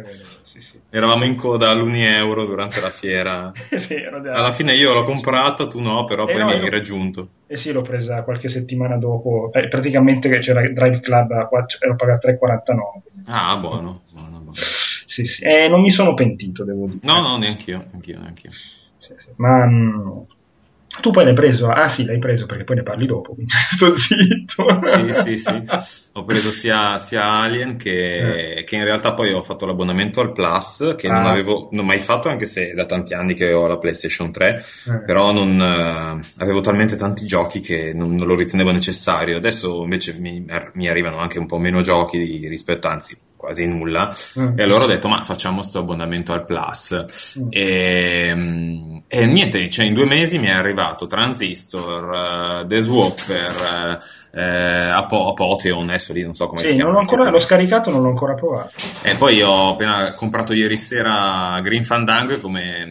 Cioè, era tipo, non mi ricordo nemmeno l'ultimo gioco che ho comprato a prezzo pieno e così vicino al day one. Adesso mi rendo conto che €14,90 per un gioco del 1998 non sia proprio né day one né prezzo pieno, però insomma e sono lì che l'ho finito di scaricare tipo un'oretta fa e non vedo l'ora di metterci sopra, le mani. In qualche modo sei riuscito ad avere già un backlog? Sì, incredibile. Sì, incredibile. Qualche settimana dall'acquisto. Beh, però con il Plus e con qualche indie il backlog ce l'ha in fretta, effettivamente. Sì. Poi ci vuole anche tempo, perché io più di un'oretta al giorno. No, difatti. No. Tutti i giorni, per carità, quindi mi sono già fortunato, però il tempo è limitato. Alien, che mi è durato 20 ore, ci ho messo da Natale a 5 giorni fa a finirlo, è stato un parto incredibile arrivare alla fine. E poi ne parliamo. Sono riuscito a finire un gioco dall'ultima volta che abbiamo registrato. Ecco, non mi ricordo neanche più quando era inizio dicembre, secondo me. Era tanto tempo fa. Tanto in una galassia lontana. Credo non fosse neanche uscito il trailer di Guerre Stellari. No, infatti non era. Era qualche giorno prima. Ah, sì, io l'ho sparata dicendo che sarebbe stato bellissimo e scusatemi, ma avevo ragione. Sì, effettivamente è proprio fico. Vediamo, uscirà comunque non quest'anno in Italia, quindi... Ma sì, crediamoci, dai. No, non esce all'8 di gennaio l'anno. No, dico, però crediamoci che sia bello, perché sennò... No, io sono convinto che è bello, cioè io mi sono convinto, mi sono messo anche allo specchio e ho detto, è figo. Sì, anch'io ho fatto la stessa cosa, anche con gli amici, parlandone con gli amici, e loro dicono, ma il brand, no, gli faccio, sarà fighissimo, per forza deve essere fighissimo, perché... Ma io di Abrams non mi sono... Allora, io non ho visto Lost, sia chiaro. Siamo in due, guarda. E Abrams non mi ha mai deluso, proprio dire tipo questa è una merda, cioè il secondo Star Trek è carino, non è bellissimo, però non è una schifezza, insomma. No. Cioè io mi fido di JJ. A me per esempio Cloverfield mi è piaciuto un casino, quello era più produttore, cosa faceva lei? No, non era regista, hai ragione, non era regista, credo, non sono quasi sicuro di no, perché so che poi chiunque fosse stato regista ha fatto poi il remake di Let the Right One In, però credo fosse, può essere che fosse un produttore. Io di lui, di Abrams, l'ho visto Super 8, a me è piaciuto tantissimo, per esempio. Non so, Super 8 non l'ho ancora mai visto. Su Super 8. Ah sì, stupendo. A me è piaciuto tantissimo. Sì, anche online. Sono andato online e non mi sembra che il mio amore verso questo film sia stato corrisposto. Sono sentito quasi in colpa. Dico, era mezza cagata, non lo sapevo. Il trailer di Guerre Stellari è costruito, cioè, come si chiama, un fan service. Un fanservice, cioè, ma proprio 8.000 all'ora. Allora, cioè, vabbè, hanno dovuto far vedere per forza 2 personaggi, perché sennò dicevano questi per contratto. Hanno fatto vedere il robottino, che è la versione pupazzosa, ma non troppo pupazzosa e sporca, soprattutto nuova di R2D2. Hanno fatto vedere l'X-Wing sul lago, hanno fatto vedere il Millennium Falcon, che tu dici, c'è il Millennium Falcon, un cretino. Era proprio, mancava solo che ci fosse Luke Skywalker, che probabilmente è lui quello col mantello nero, quindi insomma. Beh, se la sono giocata bene, perché anche nei giorni precedenti che sono uscite le immagini di questa tavola rotonda con tutti i vecchi protagonisti, insomma hanno creato un po' di hype. Quello che mi preoccupa a me è che, se ho capito bene, Harrison Ford ha una parte pronto. Aspetta, non ti sento più. Paolo? Pronto? Pronto? Sentite? Riparti da Harrison Ford. Allora, a quanto pare Harrison Ford credo abbia una parte non piccola, no? E la mia preoccupazione è che Harrison Ford è un cane a recitare. l'ho visto recentemente in Expendables 3 cioè lo so, sembrava che mi stessero sventolando l'assegno dentro la telecamera, tipo vieni qui a prendere l'assegno, e poi l'ho visto in 10 minuti di numero di Ender's Game che non ce l'ho fatta. Strano, mi ispirava così tanto quel film. No, ho visto 10 minuti e ho detto basta, non posso sprecare la mia vita in questo modo subdolo, e allora ho smesso. Quella è l'unica mia preoccupazione. Spero che o abbia reimparato a recitare o lo tengano proprio alla fine, magari alla fine proprio. Ma vedremo. Sentite fanciulli, visto che sono le 10 meno 5, direi che li partiamo o aspettiamo proprio le 10, così ditemi voi. Non lo so, io non ho fretta, quindi Davide, scegli tu, per me scegli tu. Mi riassetto. Perché ti hai rialzato per dire questa cosa? Schema. Pronto? Sì, vai, ci sono. Ah, no. Sto seduto. Mi è l'ultimo che siamo visti, eravamo alla Games Week. Sì, che macello, madonna. Però in realtà neanche tanto, perché nei giorni successivi hanno fatto vedere delle foto, così, dei racconti, e doveva esserci veramente il mondo. Ma hanno detto 100.000 persone in 3 giorni. Non è poco, eh? No, non è poco, anche perché la struttura espositiva era piccolina. È un padiglione solo, sì. Sì. Mi sono pentito di non aver... Cioè, ricapitasse adesso, prenderei qualche gioco a 19,90. Sì, anch'io. Avrei preso anche The Last of Us, anche se ce l'ho già giocato per PlayStation 3, ma poi me l'ha regalato mia sorella per Natale e me lo sarei comprato a €19 ripensandoci adesso. Oppure anche Mordor, l'ombra di Mordor, anche quella mi sarei preso. Sì, anche se l'ombra di Mordor devo dire che dopo un po' mi ha rotti. Io ci ho comprato in offerta, dopo un po' non ha lo stesso, cioè sarà che a me proprio il setting mi è un po' deluso, insomma, non voglio essere volgare, ecco. Io sono affascinato dal sistema invece dei Nemesis, non mi ricordo come si chiama. Sì. Il sistema di intelligenza artificiale che fa sviluppare i personaggi, cioè quella roba lì sembrava piuttosto ganza. No, è ganza, però se non ti piace proprio l'ambientazione, dopo un po' dato che è abbastanza ripetitivo come gioco, perché devi camminare tanto non lo so, a me cioè è piacevole in certi momenti quando combatti, è molto bello, anche perché hanno preso gli amici di, secondo me, qualcuno di Rocksteady, ha detto: sentite amici, ci spiegate un attimo come fate a fare questo coso di combattimento, ci hanno provato in tanti, ma così non viene. Vabbè, ve lo spieghiamo, dai, su, fatelo così. Allora, secondo me, ecco, dato sempre Warner Bros.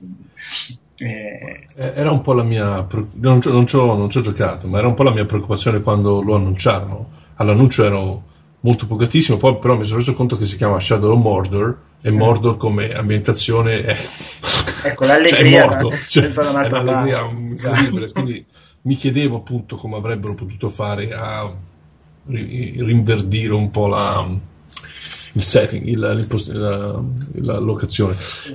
E a quanto pare che non ci hanno potuto fare molto al riguardo. Tecnicamente vale la pena, perché cioè, bello, poi è orizzonte lontanissimo, eccetera, però non lo so. Ma come tecnica, com'è? Cioè, come motore grafico? No, buono, molto. C'è un bel test per la PlayStation 4? Sì, no, funziona tutto bene, anche proprio bello da vedere, assolutamente. Sono visti che più o meno, insomma, l'andazzo è quello, sono molto curioso di vedere Batman Arkham Knight a questo punto, perché sembra molto superiore dei video Arkham Knight, che questa roba. Beh, adesso pensa che adesso hanno appena incominciato anche le palle, perché mi ricordo Pessino che non so, ha iniziato a sviluppare The Order tipo adesso non dico cazzate, ma sarà più di 4 anni fa, più o meno, sì, più di 4 anni fa. Sì, mi sembra nel 2010. Sì. Ecco, quindi cioè, tu in 4 anni chissà che evoluzione hanno fatto, ma tu pensa tra 3 anni il The Last of Us che esce fra 3 anni, sì. Che tipo di gioco sarà, che motore grafico avrà, cioè pensa che evoluzione faranno. Speriamo, speriamo. Qua il fatto che sono macchine